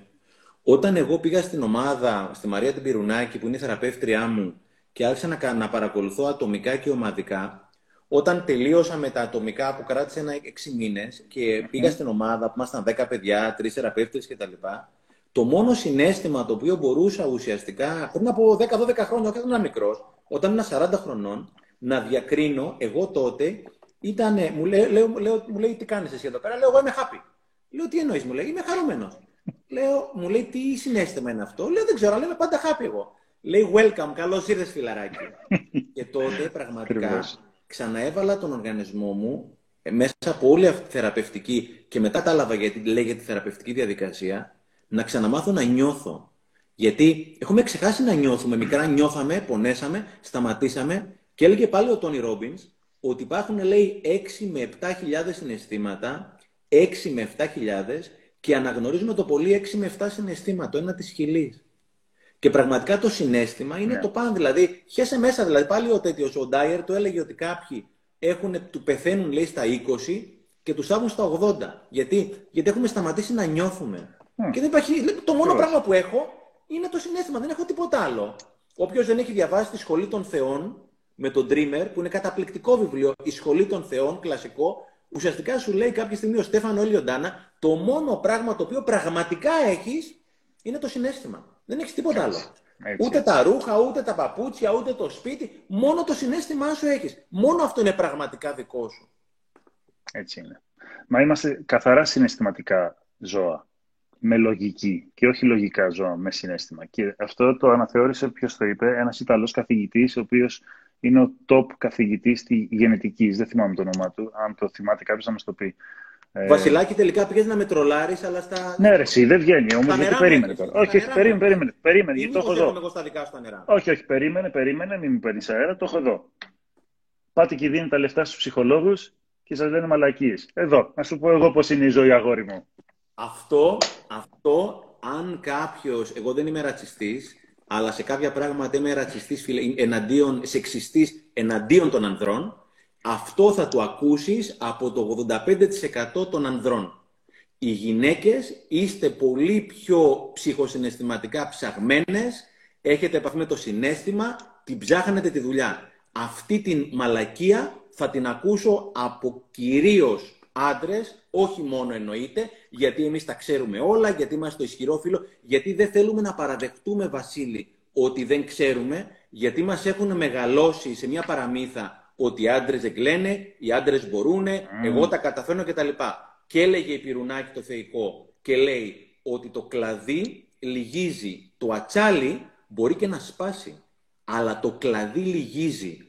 Και είναι πάρα πάρα πολύ σημαντικό να είμαι ευέλικτος για να μπορώ να βγω έξω από την διέξοδο, ό,τι και να σημαίνει αυτό. Και εμείς οι άντρες συνήθως δεν είμαστε ευέλικτοι. Δώσ' μου να πω μια ιστορία, η οποία είναι από το πρώτο το δώρο, και η οποία δεν την έχω, την έχω παρακολουθήσει. Τι να σου δώσει, γιατί με τι να σου δώσει, γιατί με αφήνει να μιλάω. Λέ, ναι, πες, πες, την ιστορία. Πες την λοιπόν, ιστορία, πες τα όλα. Για να δούμε πραγματικά το πόσο σημαντικό είναι να είμαι ευέλικτος και open. Λέει ο τύπος, έχεις ένα μπουκάλι, το οποίο ας πούμε ότι αυτό το μπουκάλι είναι άδειο και είναι διαφανές. Α πούμε, έχεις από εδώ πέρα το τζάμι, όπου από εδώ πέρα ουσιαστικά έρχεται το φως. Και okay. βάζεις το μπουκάλι άδειο, που δεν είναι άδειο, με τον πάτο και εδώ πέρα είναι το άνοιγμα όπου ουσιαστικά είναι ανοιχτό. Άρα ουσιαστικά φως, τζάμι, μπουκάλι. Και λέει βάζεις εδώ πέρα μέσα μία μέλισσα. Η μέλισσα λέει ο τύπος, επειδή είναι ένα πολύ έξυπνο έντομο, έξυπνο σε εισαγωγικά, και ο κανόνας της είναι, είναι πολύ έξυπνο και έχει κανόνες για τη ζωή, αλλά δυστυχώς οι κανόνες είναι πολύ απόλυτοι, ξερολίαση το λέμε στα ελληνικά, ο κανόνας της μέλισσας είναι ότι θα πηγαίνει να βγει προς το τζάμι, γιατί ξέρει ότι οπουδήποτε υπάρχει τζάμι και φως είναι η έξοδος. Με τη μόνη διαφορά θα πηγαίνει συνέχεια στον πάτο του μπουκαλιού και μετά από μία ώρα θα έχει ψοφήσει. Λέει ο τύπος, τώρα βάζει μέσα ένα χαζό έντομο, το χαζό και χαρακτηρισμοί εισαγωγικά, μια μίγα. Η μίγα δεν έχει κανόνες όμως. Οπότε η μίγα, επειδή ξέρει ότι δεν ξέρει, δεν είναι υποχρεωμένη να ακούσει ένα ψυχαναγκαστικό κανόνα ότι εδώ πέρα η έξοδος. Άρα η μίγα θα πάει μία από εδώ, μία από εκεί, μία αριστερά, δεξιά, τελικά θα βγει. Και λέει ο τύπος, να μην είστε ποτέ μέλισσες. Να είστε μύγες, πάντα να ξέρετε ότι δεν ξέρετε. Και δεν είναι τυχαίο το μεγαλύτερο μυαλό είπε ότι εν είδα, ότι ουδέν είδα. Εμείς οι άντρες είμαστε πιο ξερόλες και ξέρουμε, γι' αυτό και παίρνουμε να μην πω τι. Γι' αυτό και αυτή η Ακριβώς, ακριβώς. Έτσι είναι και Βέβαια, εμείς θα εκπροσωπήσω αυτό το 85% που είπες. Προφανώς οι γυναίκες πάνε στους ψυχολόγους γιατί αυτέ έχουν τα προβλήματα. Αλλά τέλος πάντων. Κάνω αυτό, δεν το πιστεύω έτσι. Μην παρεξηγήσει. Εννοείται, ρε. Εννοείται, ρε. Εννοείται, ρε. Λοιπόν, είναι, πάντως... είναι πραγματικά σε αυτό. Η ζωή δεν είναι αυτό που μου συμβαίνει, αλλά τι κάνω με αυτό που μου συμβαίνει. Εμείς οι άντρες έχουμε ένα πρόβλημα, το αφήνουμε στην άκρη. Πολλές φορές δεν μιλάμε. Κανένα πρόβλημα δεν λύθηκε με τη σιωπή. Κανένα πρόβλημα δεν λύθηκε με τη σιωπή και παίρνουμε τα αυτά μας. Σίγουρα. Στέφαν, νομίζω ότι το αντρικό πρότυπο, για αν πάμε λίγο εκεί την κουβέντα, γενικά έχει χάσει πάρα πολύ τον προσανατολισμό του και προφανώς δεν μιλάω για τις σεξουαλικές προτιμήσεις ε, ή τη διαφορετικότητα σε καμία των περιπτώσεων. Μιλάω για το αντρικό πρότυπο. Έτσι δεν έχει να κάνει με το, με το υπόλοιπο. Και ο ρόλος του άντρα στην ουσία. Ο ρόλος του άντρα. Έτσι. Και, και εκεί ε, εγώ θα σου πω, ε, όταν ε, έκανα την εργασία μου για να πάρω το πτυχίο μου στο ψυχόδραμα, στο ψυχοδραματιστής, δούλεψα την έννοια του θάρρους, η οποία έχει πάρα πολύ ενδιαφέρον να, να την ψάξετε ιστορικά. Και μάλιστα υπάρχει μια πολύ αγαπημένη, σε ένα στόχο πολλές φορές της συγγραφέας. Για μένα είναι η αγαπημένη, η Brent Brown, που έχει κάνει φοβερή μελέτη και συγγραφή γύρω από το θέμα του θάρρους και της ευαλωτότητας, του, του vulnerability. Λοιπόν, και Ψάχνοντας, ο πρώτος φιλόσοφος και αυτός που όλοι κάνουν αναφορά είναι ο Σοκράτης. Ο Σοκράτης είχε μιλήσει πολύ για το θάρρος.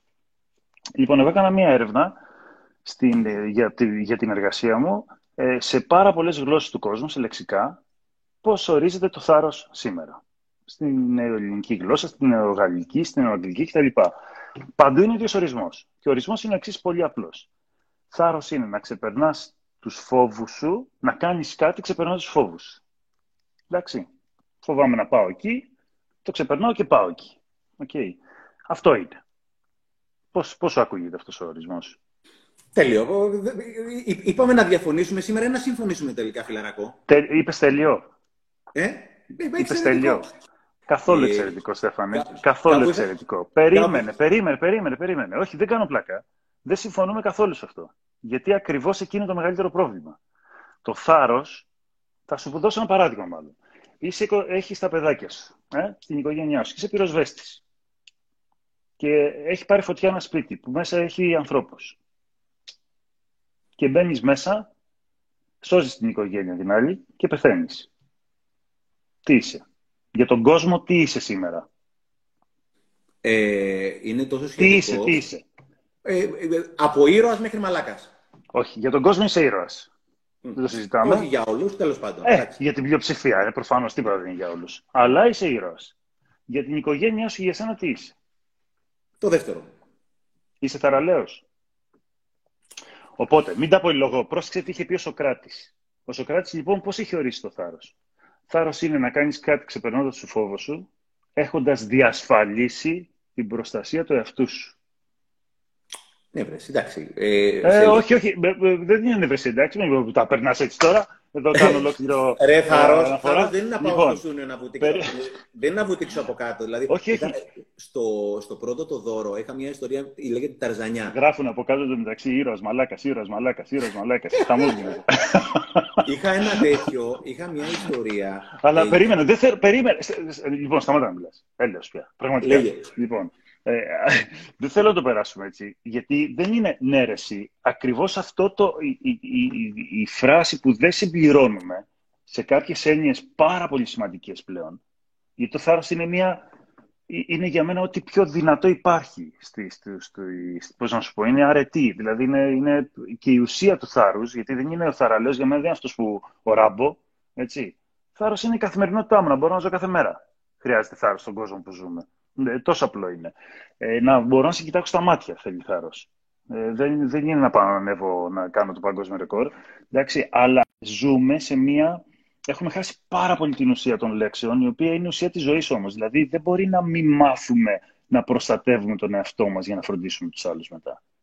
Η ζούμε είναι τόσο στρεβλό αυτό. Έχουμε μεγαλώσει και θεωρούμε ότι είναι γαμάτο το να θυσιάζεις τη ζωή σου για να μεγαλώσει τα παιδιά σου που είναι ότι χειρότερο πράγμα μπορείς να κάνεις. Είναι γαμάτο να θυσιάζω τη ζωή μου για να φροντίζω τους υπαλλήλους μου και να διαλύομαι εγώ. Ή δεν ξέρω εγώ, του, του, του, βάλω ποιον θες.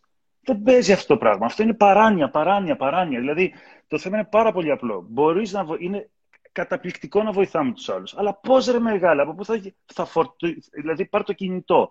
Πού φορτίζεις εσύ για να πας να φορτίσεις τους άλλους; Τα ίδια λέμε φιλάρακο πάλι τελικά, έτσι. Τα ίδια λέμε. Σε παρακαλώ, εγώ, εγώ τα λέω καλύτερα. Εγώ τα λέω καλύτερα. Μου, έτσι. Ε, εγώ τα λέω καλύτερα. Έτσι, εννοείται, εννοείται. Είναι ακριβώς, λοιπόν, είναι, είναι, οπότε είναι, ακριβώς, είναι, ακριβώς όπως, είναι ακριβώς όπως το λες, γιατί αν δεν έχω, εγώ δεν μπορώ να δώσω σε κανέναν, ας πούμε, και, και το μεταξύ τι γίνεται. Όταν εγώ θυσιαστώ για να έχουν τα παιδιά μου, δεν μιλάω, εννοείται, θα στερηθώ για να μπορώ να τα σπουδάσω και και και αλλά το να μην έχω καθόλου χρόνο εγώ να τα δώσω όλα στα παιδιά μου και να πέσω κάποιο κάποια στιγμή και να μην έχω ούτε κουράγιο, ούτε υγεία, ούτε αυτοεκτίμηση, τίποτα, το οποίο η Ρίσο Εμπαρόδο, όταν το κάνεις αυτό το πράγμα, κάπου μέσα γράφει ότι το κάνω για να με φροντίζουν όταν μεγαλώσουν εκείνα και κάποια στιγμή όταν τα παιδιά θα κοιτάξουν τη ζωή τους, θα είσαι και εσύ πικραμένος και θα πεις «Κοίτα, τους τα έδωσα, αλλά εγώ και εκείνα με παρατήσανε». Ενώ τα παιδιά δεν σου είπανε ποτέ παράτα την υγεία σου ή τη σχέση με τον μπαμπά μας ή τον αθλητισμό σου ή την ευεξία σου ή τη χαρά σου. Δεν το πει κανένας αυτό το πράγμα, έτσι. έτσι. Και βγαίνουμε θυμωμένοι άνθρωποι οι οποίοι θεωρούμε και πολλοί από αυτούς τους ανθρώπους θα ακούσει ότι τελικά δεν υπάρχει αγάπη πια. Γιατί όταν λένε αγάπη, εννοούν να σου δώσω για να μου δώσεις. Και αυτό δεν είναι αγάπη. Αυτό ουσιαστικά είναι συναλλαγή. Οπότε εννοείται τελικά, Βασιλάκη, τα ίδια, τα ίδια λέμε. Δεν δηλαδή... συμφωνούμε. Τώρα μην επιμένεις, δεν συμφωνώ. Εντάξει και λοιπόν. Μην επιμένεις. Καταρχάς το γράφουμε λοιπόν. κάτι, λέει, λέει ο άλλος πάρα πολύ ωραίο, θα ρεφάρει ο Στέφανος τώρα. Έγραφε Θα ρεφάρει. Λοιπόν. Δεν υπάρχει ορότερο πράγμα, πραγματικά δεν υπάρχει ορότερο πράγμα ρε παιδί μου, Βασίλη, πραγματικά είναι, είναι, δεν υπάρχει ωραιότερο πράγμα να μπορείς πραγματικά να ακούσεις τον άλλον. Το περισσότερο καιρό μιλάμε και την ώρα που μιλάει ο άλλος, σκεφτόμαστε πραγματικά τι θα πούμε για να το απαντήσουμε. Δεν υπάρχει ωραιότερο πράγμα. Είτε είσαι γονιός, να ακούς πραγματικά τι σου λένε τα παιδιά σου. Είτε είσαι άντρας, να ακούς τι σου λέει η γυναίκα σου. Είτε είσαι, θες να πουλήσεις κάτι, να ακούς τι σου λέει ο πελάτης σου. Γιατί αν ακούσει τον πελάτη σου, ο ίδιος θα σου πει ακριβώς τι χρειάζεται. Και το σημαντικότερο, να ακούω τον εαυτό μου. Και το βασικότερο είναι ότι δεν ακούω τον εαυτό μου, συζώ με έναν άνθρωπο, μια οντότητα που είμαστε άγνωστοι και δεν είναι τυχαίο το γνώθιο αυτόν. Ξεκίνησε πάλι από αυτή εδώ πέρα τη χώρα. Οπότε είναι πολύ σημαντικό να μάθω να ακούω.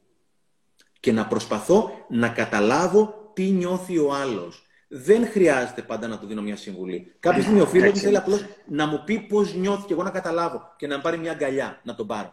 Έτσι είναι, έτσι είναι. Και επειδή έχει το κομμάτι της. Ε, αυτό που έτσι έβαλε στο πώ το τρολάρω με την αυτογνωσία, η αυτογνωσία που είναι ένα trend πολύ μεγάλο και για μένα πολύ καλό που είναι trend. Ακόμα ξαναλέω, παρότι υπάρχουν πολλές βαθμίδες ε, αυτογνωσίας, ε, ψάχνοντας, δηλαδή για μένα ο, ο ορισμός που ταιριάζει περισσότερο από όλους είναι, γιατί έχει να κάνει και με το, με το σύγχρονο κόσμο που ζούμε, γιατί έτσι μεγαλώσαμε, είναι να ψάξεις να βρεις τον ευάλωτο εαυτό σου. Μην ψάξεις τίποτα άλλο. Ψάξε βρεις τον ευάλωτο, γιατί έχουμε μεγαλώσει σε ένα πάρα πολλές δεκαετίες παγκοσμίως ότι το ευάλωτο είναι κακό το ρημάδι. Και πού θα πάει το καημένο. Δηλαδή, εγώ έχω πάρα πολλούς φόβους σαν παιδί. Δηλαδή, εμένα, αν με γνώριζες, ας πούμε, στα, όχι παιδί, στα 30 μου. Α, στο TEDx η ομιλία που έχω κάνει που είναι το βιωματικό βιογραφικό, αυτό λέω. Ήμουνα το, το, το shining star. Όλοι, όλοι λέγανε πω, πω, τι γαμάτι πορεία έχει ο τύπος. Έβγαζε όσα λεφτά, έβγαζε όλη μου οικογένεια και ήμουν ένα 28χρονο τσόγλανο, ξέρω εγώ. Ε, πήγαινα σφαίρα και ήμουνα κάθε μέρα χανόμουνα. Χανόμουνα. Γιατί όλο αυτό το πράγμα έπρεπε να είναι όλο πιο δυνατό. Και πιο δυνατό και πρέπει να τους ικανοποιήσει όλους.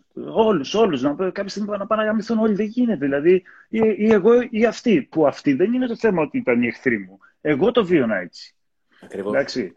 Εγώ το βίωνα έτσι. Οι άνθρωποι μια χαρά είναι. Σιγά μην ασχολούνται με μένα, όλοι να μου κάνουν κακό. Αυτή είναι άλλη μεγάλη αυταπάτη, ε, όλων αυτών που θεωρούν ότι φταίνει άλλοι.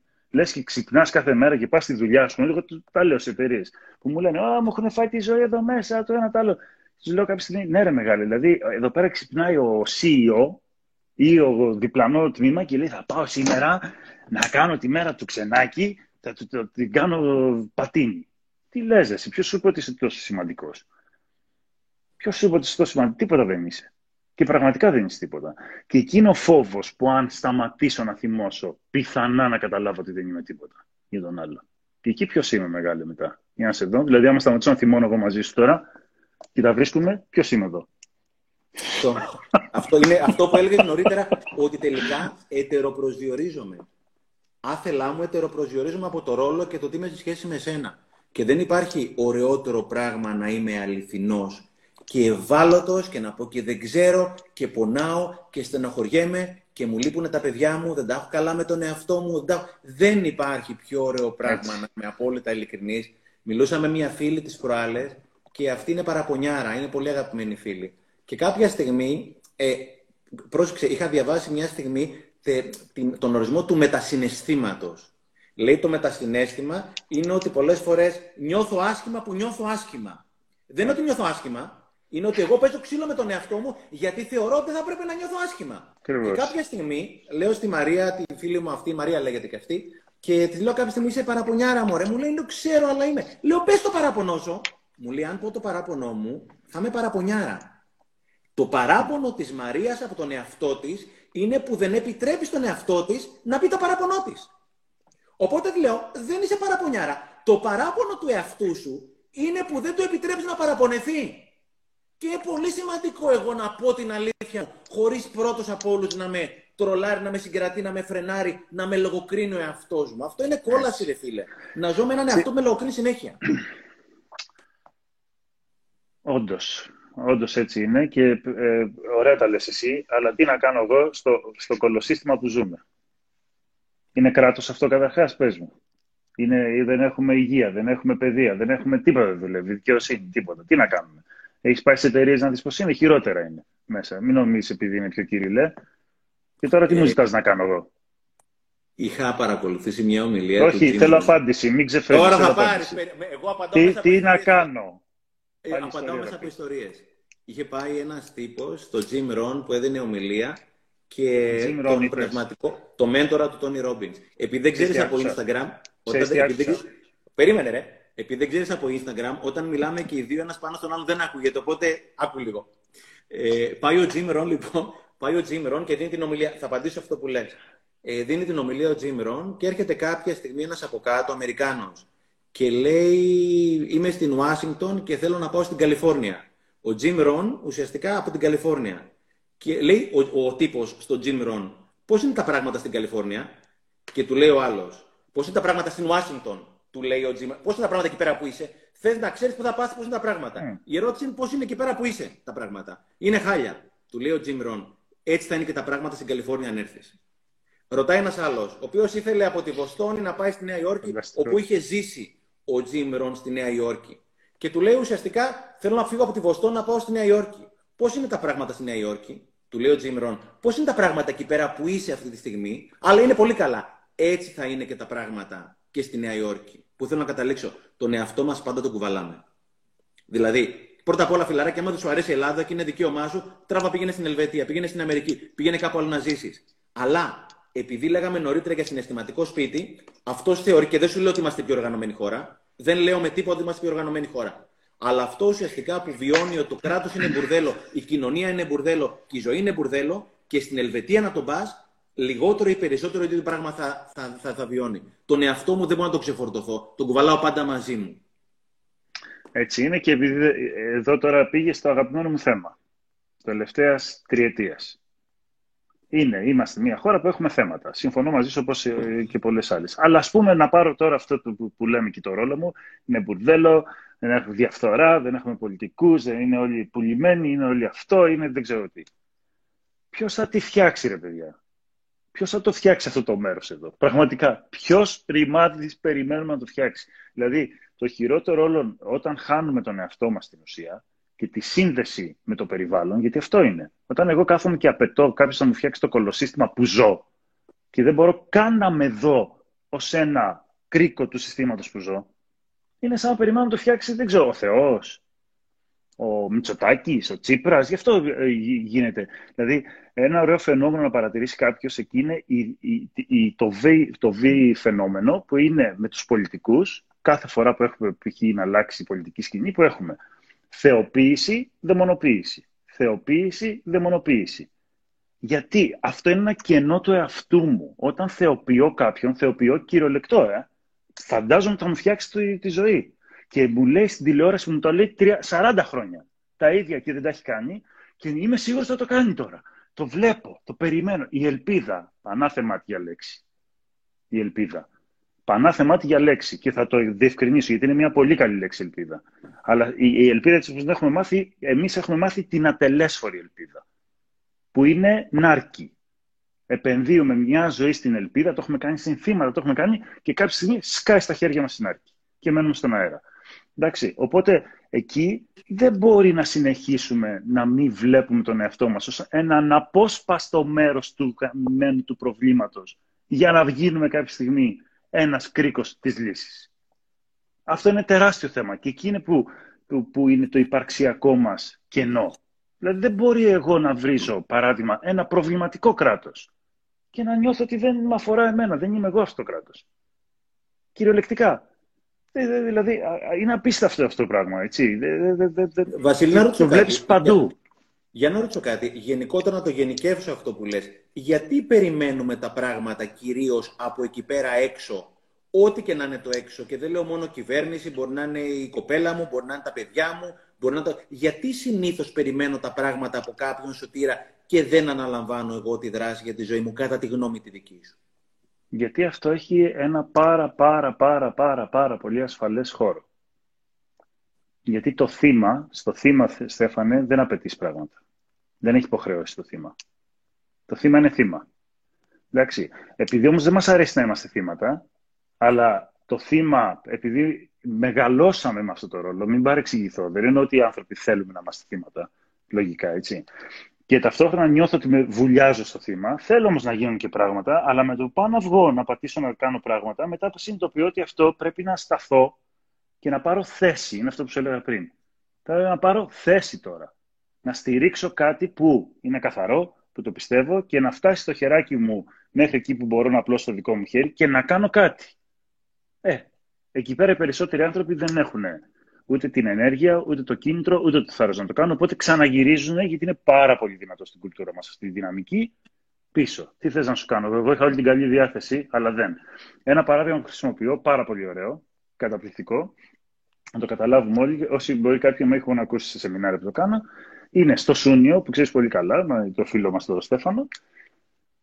Στο Σούνιο είναι μια παραλία της Αττικής και από τις καλές παραλίες της Αττικής. Έχει λοιπόν κάδους με σκουπίδια αν πας Σαββατοκύριακο, που λογικά κατεβαίνει πάρα πολλοί κόσμος κάτω, στο Σούνιο, έτσι, τα σκουπίδια είναι όπως είναι ο κάδος, εδώ, γύρω-γύρω, πεταμένα δεξιά-αριστερά.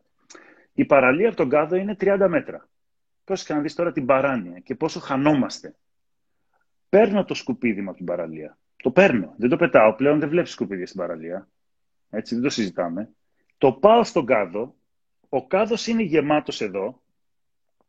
Έχει πέντε μποφόρ, πέντε είναι δεδομένο ότι θα πάει στη θάλασσα το σκουπίδι και ο ρόλος μου τελειώνει εκεί. Εγώ το πήγα στον κάδο. Εκεί τελείωσε ο ρόλος μου. Οπότε η σύνδεσή μου, πρόσεξε να δει τι είπα να πει ύπαρξη, έτσι, με, ένα, με αυτό το παράδειγμα. Η σύνδεσή μου όσον αφορά το περιβάλλον και τον τόπο φτάνει που στο να μην κάνω το κακό να αφήσω το σκουπίδι, να το πάρω να το πάω στον κάδο. Πρόσεξε να δει τι γίνεται από εκεί πέρα. Είναι γεμάτος ο κάδος, είναι δική μου δουλειά; Ποια αρμοδιότητα είναι ο κάδος; Mm. Του Δήμου. Εγώ φταίω; Δεν φταίω εγώ. Οπότε, υπάρχουν όμως κάποιοι άλλοι άνθρωποι για να δούμε το θετικό σκέλος και το πιο παραγωγικό. Οι οποίοι τι κάνουν; Είναι γεμάτος ο κάδος. Κυριακή είναι. Λογικό είναι. Κατεβαίνουν μισή Αθήνα. Παίρνουν τα σκουπίδια τους, τα πάνε στον επόμενο κάδο. Παίρνουν, τα βάζουν στα μάξι τους, τα πάνε οπουδήποτε. Γιατί; Γιατί αυτοί οι άνθρωποι είναι συνδεδεμένοι με την ολότητα. Το σκουπίδι τους ξέρουν πάρα πολύ καλά τι σημαίνει για το περιβάλλον. Ενώ ο, ο άλλος είναι το δικό μου σκουπίδι μου θα χαλάσει το περιβάλλον τώρα. Το δικό μου κουτάκι μου θα χαλάσει τον κόσμο. Είστε με τα καλά σας. Εδώ πετάνε οι άλλοι τα, τους τόνους στη θάλασσα. Το δικό μου κουτάκι σε πείραξε.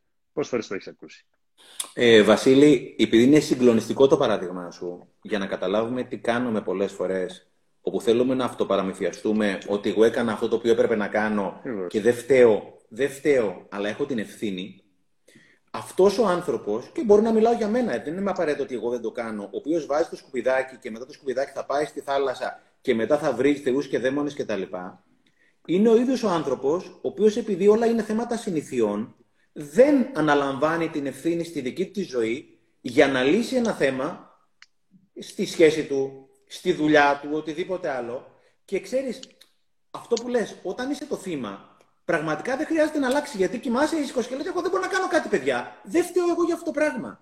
Και ξέρεις γιατί πολλές φορές δεν αναλαμβάνουμε ευθύνη για να βγούμε έξω από ένα θέμα; Θεωρούμε, μπερδεύουμε την ανάληψη ευθύνης με το φταίξιμο.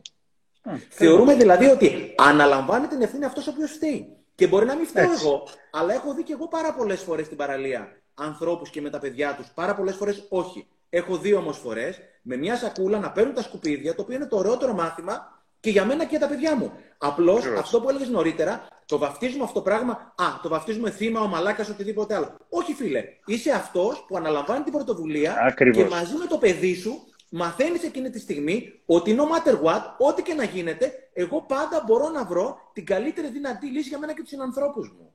Αλλά ακριβώς, για να σου ολοκληρώσω, αυτό το εξαιρετικό παράδειγμα το σκουπιδάκι που το αφήνω και μετά βρίζω, είμαι αυτός ο οποίος δεν θα αναλάβω τη δράση όταν έχει να κάνει με τον πελάτη μου, προφανώς, τον προφανώς. το παιδί μου, οτιδήποτε άλλο, έτσι. Προφανώς. Μα, μα εκεί είναι, δηλαδή, αυτό το υπαρξιακό κενό, γιατί για μένα είναι υπαρξιακό κενό. Και εκεί βοηθάει η αυτογνωσία. Να, να έρθω να δουλέψω, να βρω τι στο διάλογο κάνω εγώ εδώ πέρα. Αυτό είναι το ερώτημα. Έτσι, είναι πολύ απλό.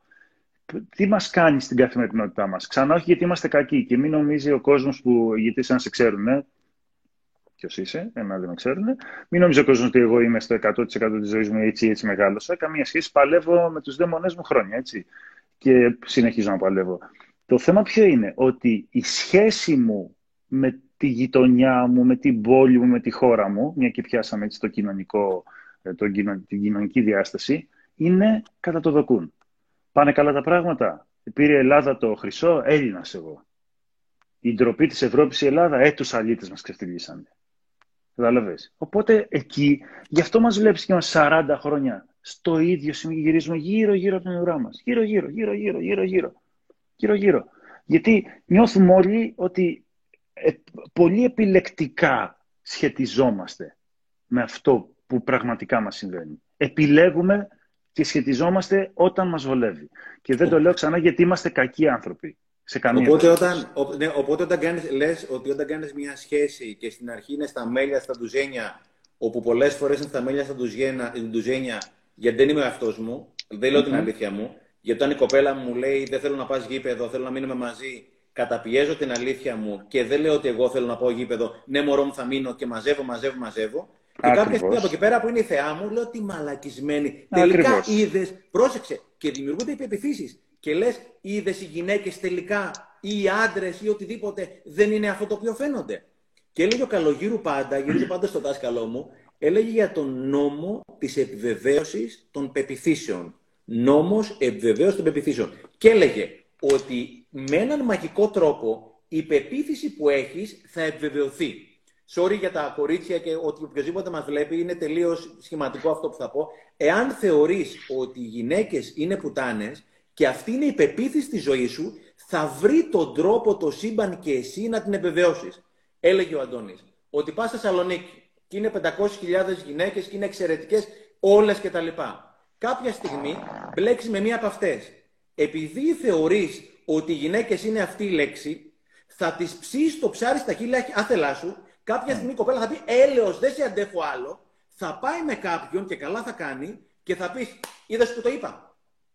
Οπότε ουσιαστικά η πεποίθηση που έχουμε είναι αυτή η οποία επιβεβαιώνεται γιατί, γιατί δημιουργούμε εμείς τι προποθέσει για να επιβεβαιωθεί. Οπότε, αν πάω στη θάλασσα και είναι τα σκουπίδια κάτω, θα πω είναι μπουρδέλο. Αν τα μαζέψω, θα πει κοίτα τι καλά. Συγγνώμη.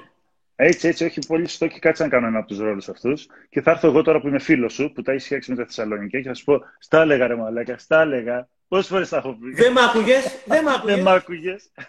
Και δημιουργείται η πεποίθηση ότι η ζωή μου, η ευτυχία μου, η ευδαιμονία μου, η ένταση στη ζωή μου δημιουργείται η πεποίθηση ότι εξαρτάται από τις συνθήκες και δεν εξαρτάται από τις συνθήκες. Και πραγματικά εγώ θεωρώ, Βασίλη, είναι ότι όταν πραγματικά με το σκουπιδάκι που είπες που ήταν καταπληκτικό το παράδειγμά σου, όταν αναλάβω την ευθύνη για τη ζωή μου, είναι τότε που ενηλικιώνομαι. Δεν ενηλικιώνομαι στα 18 μου χρόνια. Ακριβώς. Είναι η στιγμή που καταλαβαίνω ότι είμαι εδώ πέρα λόγω των επιλογών που έχω ή δεν έχω κάνει. Ακριβώς. Ακριβώς όπως το είπες. Θέλω να, να ολοκληρώσω το, το παράδειγμα με, το, με τα σκουπίδια, γιατί είναι ε, εντυπωσιακό να καταλάβουμε και το εξής ο άνθρωπος ο οποίος το κίνητρό του και ε, ε, είναι καθαρό μέσα η, προστασία του περιβάλλοντος και βλέπει τον εαυτό του ως ένα ισότιμο κρίκο για την προστασία του περιβάλλοντος, αυτή είναι η μαγεία, ισότιμο, δεν θα θυμώσει με αυτούς που πετάνε τα σκουπίδια. Αυτό είναι το μαγικό. Δεν θα πάει να τους βρίζει. Δεν του βγαίνει θυμός. Γιατί η προστασία του περιβάλλοντος για αυτόν είναι κάτι πάρα πολύ καθαρό δεν είναι να τους κάνει τον έξυπνο, ούτε να βγάλει το άχτη του, ούτε να πάει να τιμωρήσει τους άλλους. Αυτό που τον ενδιαφέρει είναι να συμμετάσχει άλλος ένας. Οπότε το παίρνει θα το πηγαίνει. Είναι θέμα χρόνου που θα, θα τον βλέπει κάποιος να το, να το αντιγράψει. Ενώ υπάρχει μια ενδιάμεση κατάσταση που εκεί την έχουμε πατήσει πάρα πολύ χοντρά. Γαμώ τον ορθολογισμό μου τώρα εδώ, συγγνώμη που το λέω έτσι. Γιατί τα έχουμε αρχίσει όλα και τα έχουμε εκλογικεύσει και έχουμε φτιάξει πολύ ωραία τσιτάτα, πολύ ωραίες ατάκες όλοι. Και το καταλαβαίνουμε αυτό και λέω εγώ ότι εγώ είμαι προστάτης του περιβάλλοντος και εγώ δεν τα πετάω τα σκουπίδια μου. Εγώ θα τα πάρω να τα πάω στον κάδο. Και το πάω όντως. Και είμαι έξαλλος με αυτούς που δεν τα πάνε. Και κάθομαι εκεί και κάνω φασαρίες και πάω στο Δήμο και τους βρίζω και μπαίνω και ποστάρω έξαλλος. Έξαλλος όμως. Αυτό δεν είναι βοηθητικό. Οπότε για μένα η, η, η, η ερώτηση του ενός εκατομμυρίου που πρέπει κάποιο να απαντήσει ο κάθε άνθρωπος σε αυτόν τον πλανήτη είναι Ό,τι και να κάνεις. Είσαι ο ξενάκης που κάνεις, γράφεις πολύ ωραία δουλειά, πολύ ωραίε ιστορίες. Είσαι ένας απλός υπάλληλος, δεν έχει σημασία. Πώς κάνει κάνεις ένα αντικείμενο. Αυτό είναι το κάθετο, η κάθετη διάσταση. Ε; Είμαι γιατρός. Πώς συνεισφέρεις στο σύνολο; Πώς; Δεν γίνεται. Αυτό το ρημάδι το σύνολο ποιος θα το κάνει καλύτερο; Πραγματικά ποιος θα το κάνει καλύτερο; Όλοι απαιτούμε ένα καλύτερο σύνολο από κάποιον άλλο. Ε, Ποιος κεράτα θα το φτιάξει; Οπότε η ερώτηση παντού στις εταιρείες. Δεν έχει σημασία τι είσαι, είσαι γραμματεία. Δεν πρέπει να είναι μόνο CEO. Κάνεις τι κάνεις, βαράς φραγίδες κάποτε. Μέσα, ωραία, βαράς πολύ σωστά τις φραγίδες. Στο χρόνο τους, με τον τρόπο τους κτλ. Στο σύνολο, πώς συνεισφέρεις; Δεν γίνεται να μην έχεις απάντηση. Και να περνάει μια ζωή που πάω στο γραφείο, κάνω μια δουλειά, είμαι expert, την κάνω καταπληκτικά, πληρώνομαι, αλλά το σύνολο να πάω να γαμηθεί. Δεν γίνεται. Και τα τελευταία χρόνια γεμίσαμε experts. Καταπληκτικοί άνθρωποι, καταπληκτικοί μορφωμένοι είμαστε όλοι, ωραίοι τύποι είμαστε όλοι, ε, ωραίες δουλειές κάνουμε, έξυπνοι είμαστε, γράφουμε βιβλία, κάνουμε επιχειρήσεις, δεν ξέρω τι. Και το σύνολο, το ρημάδι δεν πάει πουθενά. Δηλαδή για μένα αυτό είναι πάρα πολύ σημαντικό. Πάρα πολύ σημαντικό. Τι κάνω εγώ εδώ; Εκεί που, επειδή είδα κάποιον που έλεγε το σύστημα δεν αλλάζει κτλ. Εκεί που θα είναι το χέρι μου, δεν θα φτιάξω εγώ την Ελλάδα. Ποιος είμαι; Εγώ θα φτιάξω την Ελλάδα μόνος μου. Προφανώς όχι. Χαζός είμαι. Να το σκεφτώ. Εκεί που φτάνει το χεράκι μου όμως. Αυτά τα δύο που είπες βγάζουν δύο τελείως διαφορετικά συναισθήματα. Το ένα είναι του θυμού και το άλλο είναι της πληρότητας. Όταν εγώ ε, νιώθω μέσα στα προβλήματα, γιατί ο φίλος που το γράφει, προφανώς δεν, δεν, δεν, ζούμε και εμείς στον Άριστο, στη χώρα του Μάλμπορο, στην Ελλάδα ζούμε. Αλλά όταν βαράς τη σφραγίδα και φεύγεις και πραγματικά λες μέχρι εκεί, έχεις ένα πάρα πολύ μεγάλο θυμό όταν κάποιος άλλος δεν βαράει τη σφραγίδα σωστά, όταν, και δεν σου λέω ότι δεν υπάρχουν άνθρωποι που δεν βαράνε τη σφραγίδα σωστά, όταν βαράς τη σφραγίδα και κοιτάς να δεις αν και ο φάκελος είναι στη θέση του και όχι μόνο να βάλεις το σκουπιδάκι και να φύγεις, αλλά ουσιαστικά νιώθεις μέρος, του όλου, νιώθεις μια πληρότητα ρε φίλε. Και πραγματικά όταν μαζέψεις, είχα κάνει μια ομιλία κάποια στιγμή και είναι η πρόθεση αυτό ακριβώς που λες. Και είχε πει κάποιος άλλος, ναι, εγώ το κάνω, αλλά οι άλλοι τα πετάνε, ας πούμε, τα σκουπίδια. Και του λέω, φίλε, όταν πραγματικά έχεις μαζέψει το σκουπιδάκι, πραγματικά το έχεις μαζέψει για σένα, γιατί νιώθεις την ανάγκη να είσαι μέρος αυτού του όλου που λες, Βασίλη, το έχουν μαζέψει όλοι. Έτσι. Όταν το έχεις μαζέψει μέσα από την καρδιά σου, το έχουν μαζέψει όλοι. Και αν δεν το έχουν μαζέψει όλοι, λες μέσα από την καρδιά σου, παιδιά, πάμε την άλλη εβδομάδα να μαζέψουμε τα σκουπίδια και όσοι γουστάρετε, ελάτε. Και όταν το κάνεις πραγματικά, όχι επιδεκτικά και με θυμό μπροστά στους υπόλοιπους να δείτε εγώ τι κάνω για να το ποστάρω, αλλά γιατί το γουστάρω, τότε πραγματικά δίνεις ένα πολύ μεγάλο μάθημα και στους υπόλοιπους που νιώθεις πραγματικά μέρος του όλου. Ότι έκανα κάτι, αυτό που είπες, όσο πιάνει το χέρι μου, έστω και ένα Εκεί που φτάνει το χέρι μου. Ακριβώς, ακριβώς, εκεί που φτάνει το χέρι μου. Και για, για όλους αυτούς που λένε ότι το, το κράτος, το σύστημα δεν αλλάζει, να κοιτάξουν τις πολυκατοικίες τους. Είναι το πιο ωραίο παράδειγμα. Η πολυκατοικία είναι ο καθρέφτης αυτού που είμαστε.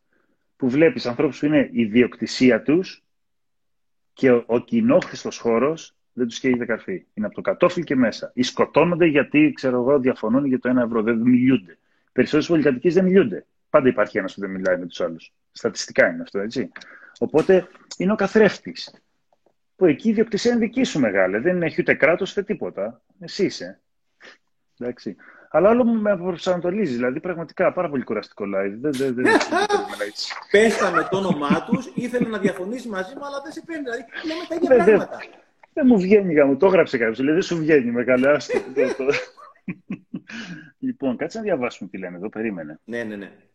Ε, κάθε μέρα που δεν αγάπησε, η αυλή είναι χαμό γίνεται. Γράφουν συνέχεια. Δεν σταματήστε να γράφετε, πώ θα διαβάσω.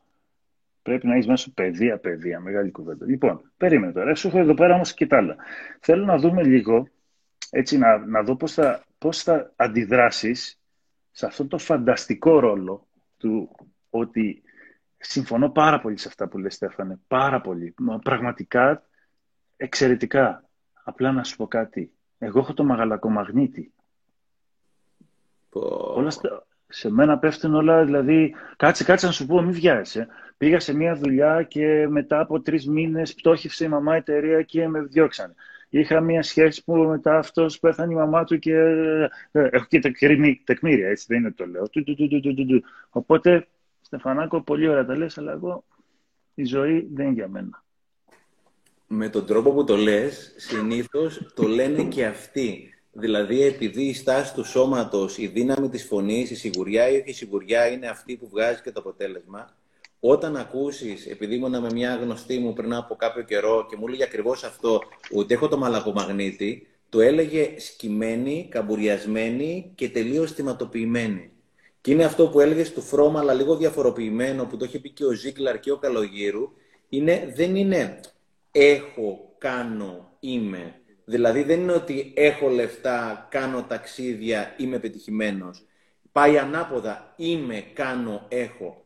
Είμαι δυνατός, κάνω μια όμορφη σχέση, έχω ένα ωραίο συνέστημα.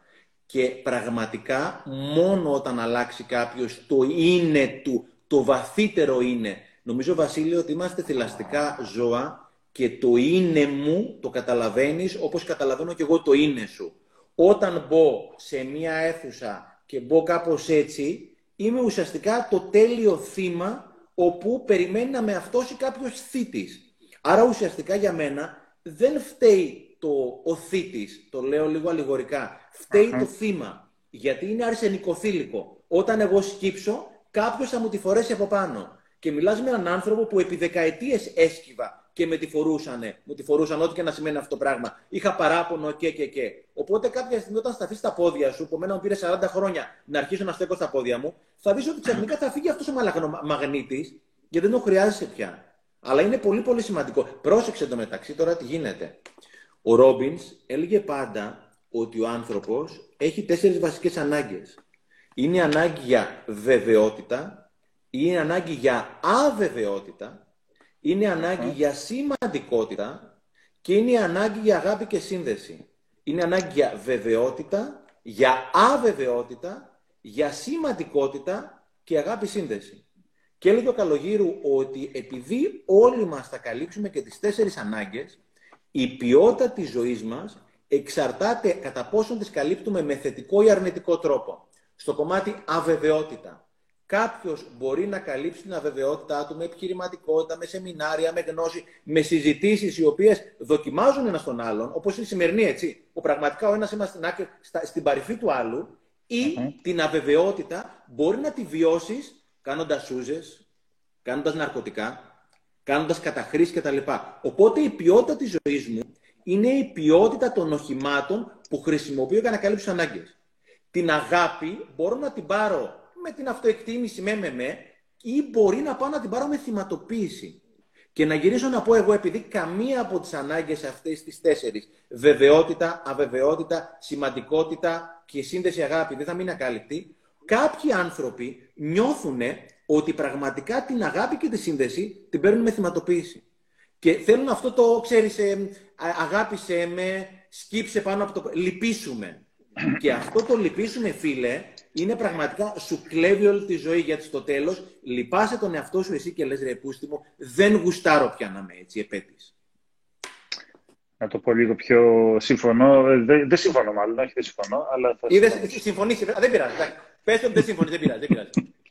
Λοιπόν, θα το πω λίγο πιο με ένα παράδειγμα, μια φράση που και εγώ την έχω ακούσει από έναν πολύ σημαντικό δάσκαλο δικό μου, που είχε πει πάρα πολλοί γονείς συγκεκριμένα γονείς και κατά κανόνα μαμάδες κάνουν καρκίνο για να κρατήσουν τα παιδιά κοντά τους.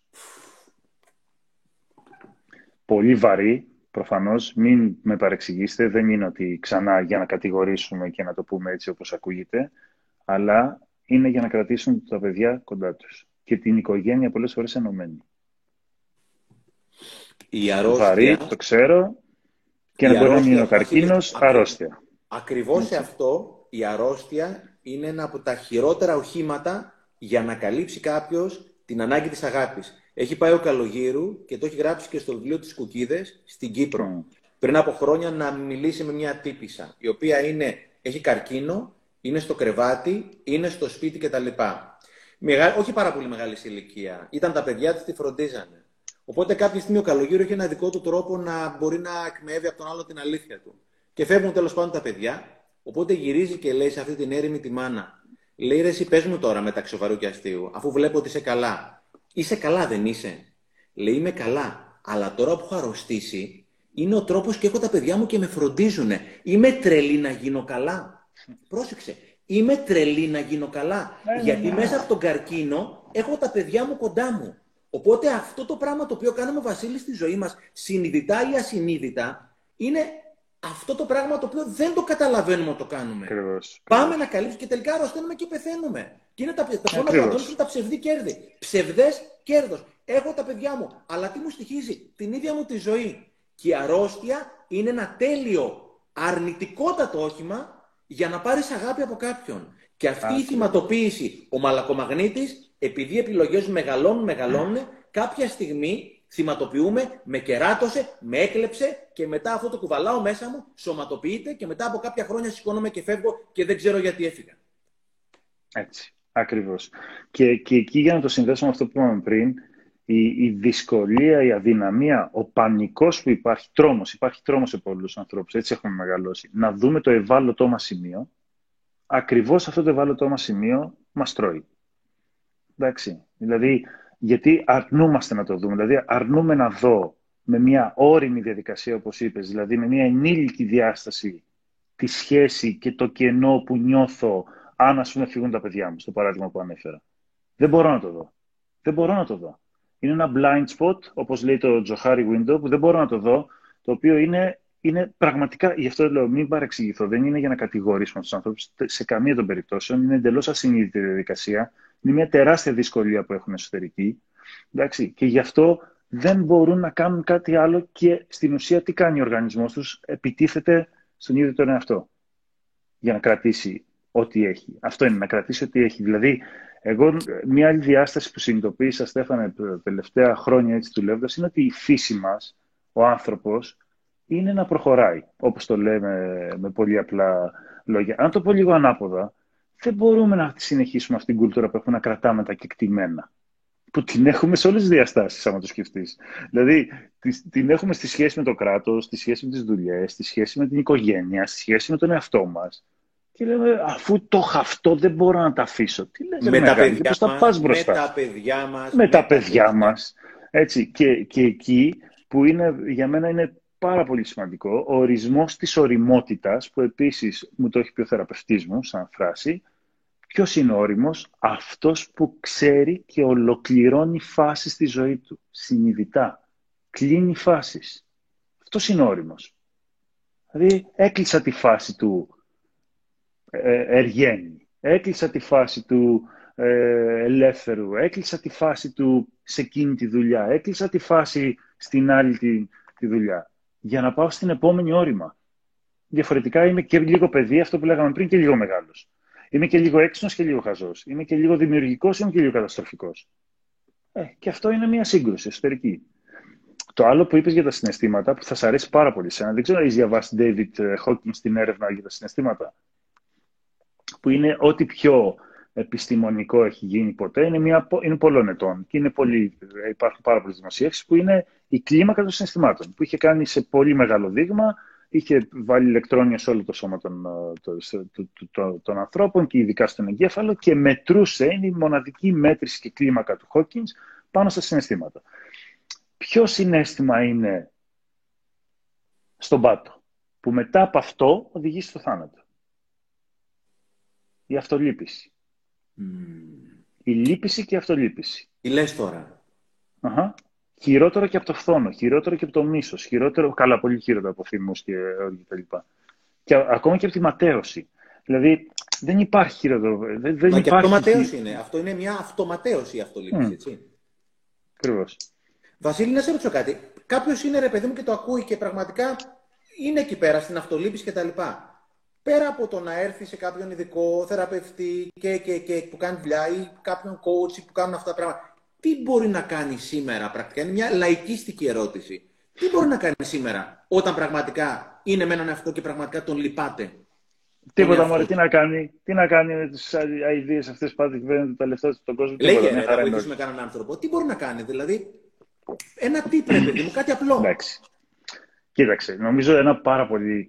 Εμένα μου αρέσει να βλέπω τα καλά στοιχεία. Όπως είπα όμως, στη διάσταση πραγματικότητας και όχι στη, να, να βλέπω για να λέω. Για μένα είναι πολύ σημαντικό το, η, τάση που υπάρχει για την ε, αυτοβελτίωση, την ψυχοθεραπεία. Έχουμε φύγει από το ταμπού που ήταν κάποτε. Ε, οπότε αυτό είναι πολύ σημαντικό. Τώρα, γεγονός είναι ότι όταν, υπάρχει, όταν κάτι είναι trend, όταν κάτι γίνεται μόδα, Έτσι, ότι αρχίζει και έχεις πλέον χαλάει η ποιότητά του, να το πούμε έτσι. Οπότε εγώ αυτό που προτείνω στους ανθρώπους είναι δεν έχω τίποτα να τους πω πηγαίνετε εκεί, μην πάτε σε αυτό. Είμαι ο τελευταίος που θα το κάνω, γιατί το πιστεύω πραγματικά ότι χρειάζεται ο καθένας διαφορετικά πράγματα και έχει διαφορετικό τρόπο που μπορεί να πάρει βοήθεια. Οπότε ψάξτε, ψάξτε, ψάξτε, ψάξτε. Υπάρχουν πάρα πολλές επιλογές. Ε, θέλεις life coaching που είναι το πιο εύκολο να το πω έτσι. Θέλεις ψυχοθεραπεία που είναι πιο... Θέλει άλλη δέσμευση. Θέλει άλλη αποφασιστικότητα από τον εαυτό σου για να μπεις σε αυτή τη διαδικασία. Θέλεις coaching που είναι και λίγο δουλειά και λίγο προσωπικό. Δηλαδή, εγώ κάνω ψυχοθεραπεία και κάνω και coaching. Και θέλω να σου πω ότι στο coaching των ανθρώπων που ξεκινάμε καθαρά για επαγγελματικά, στις πάνω από το. Δεν το έχω μετρήσει, αλλά έτσι διαισθητικά 70-80% των περιπτώσεων μπαίνουν μετά από μόνοι τους σε θεραπεία. Είτε με μένα είτε κάπου αλλού. Γιατί είναι ένα εξαιρετικό τοπίο το επαγγελματικό να ανοίξεις να δεις τα θέματα σου, γιατί είναι πιο safe και είναι και πιο λογικό, είναι πιο ορθολογικό. Ενώ αν σε ξεκινήσω από τη σχέση με τον μπαμπά και τη μαμά, ε, χάνεται ο κόσμος. Εκεί είναι πάρα πολύ δύσκολο. Μην τρελαθούμε, μην έχουμε απαιτήσεις. Εντάξει, οπότε... Να ρωτήσω κάτι, Βάση. Ε, συγγνώμη, συγγνώμη. Ναι, ναι, ναι. Ε, οπότε ε... υπάρχουν πολλές επιλογές και εγώ αυτό που λέω σε όλο τον κόσμο είναι να ψάξεις, να ψάξεις. Τώρα, το ψάξιμο, ένα φαινόμενο που έχω παρατηρήσει εγώ με πολλούς ανθρώπους, τι κάνουν. Κάνουν λίγο από πολλά πράγματα. Αυτό δεν δουλεύει κατά την άποψή μου. Αυτό τι κάνει; Δημιουργεί μια πολύ φασαρία γύρω από το θέμα. Το ψάχνω, ψάχνω με, καταλαβαίνω τον εαυτό μου, αλλά δεν εμβαθύνω. Δεν εμβαθύνω. Και δημιουργώ μια φασαρία, η οποία αυτή η φασαρία με κρατάει, γίνεται λίγο σαν μανία μετά, η οποία πάλι μου αποσπά την προσοχή. Απλά δεν μου την αποσπά την προσοχή σε αυτό το επίπεδο, δεν μου την αποσπά σε αυτό το επίπεδο. Αλλά δεν έχω εξέλιξη. Οπότε αυτό θα έλεγα είναι ένα φαινόμενο που βλέπω εγώ σε πολύ κόσμο. Δηλαδή, βλέπω πάρα πολλούς ανθρώπους που πάνε σε σεμινάρια, αυτό, κάνουν ομάδες, κάνουν μουσικοθεραπεία, κάνουν. αλλά δεν εμβαθύνουν κάπου. Το ιδανικό σενάριο, τώρα για να το κλείσω, για να τοποθετηθώ, το ιδανικό για μένα, δηλαδή αυτό θα ήθελα κάποια στιγμή να κάνω τα παιδιά μου, είναι να μπει κάποια στιγμή σε θεραπεία. Δεν έχει σημασία αν θα ξεκινήσει από κάπου αλλού ή κατευθείαν από θεραπεία. Η θεραπεία είναι η βάση. Δεν υπάρχει ανώτατο επίπεδο. Έτσι είναι η βάση και με, έχοντας δεδομένη τη βάση της θεραπείας που είναι εκεί, ό,τι και να γίνει, δοκίμαζε ό,τι άλλο θέλεις. Γιατί έχει τη βάση σου να τα συγκεντρώσεις όλα αυτά. Οπότε τα άλλα μπορεί να είναι πολύ ωφέλιμα. Κάνε ό,τι άλλο θέλεις. Αλλά έχει τη βάση σου. Και η βάση, η, η, ανώτατη κλίμακα αυτογνωσίας είναι η ομαδική συγκεκριμένα ψυχοθεραπεία. Έτσι δεν υπάρχει ανώτατη. Ναι, ναι, ναι, ναι, ναι, ναι. Εγώ παρακολουθώ σαν θεραπευόμενος τώρα 11 χρόνια ομαδική θεραπεία Φίλε, δηλαδή δεν θέλω να αποφυτίσω. Δηλαδή, αν η θεραπεύτρια μου πει θέλει να αποφυτίσεις, θα πω δεν πάω πουθενά. Εγώ θα κάτσω εδώ πέρα. 13.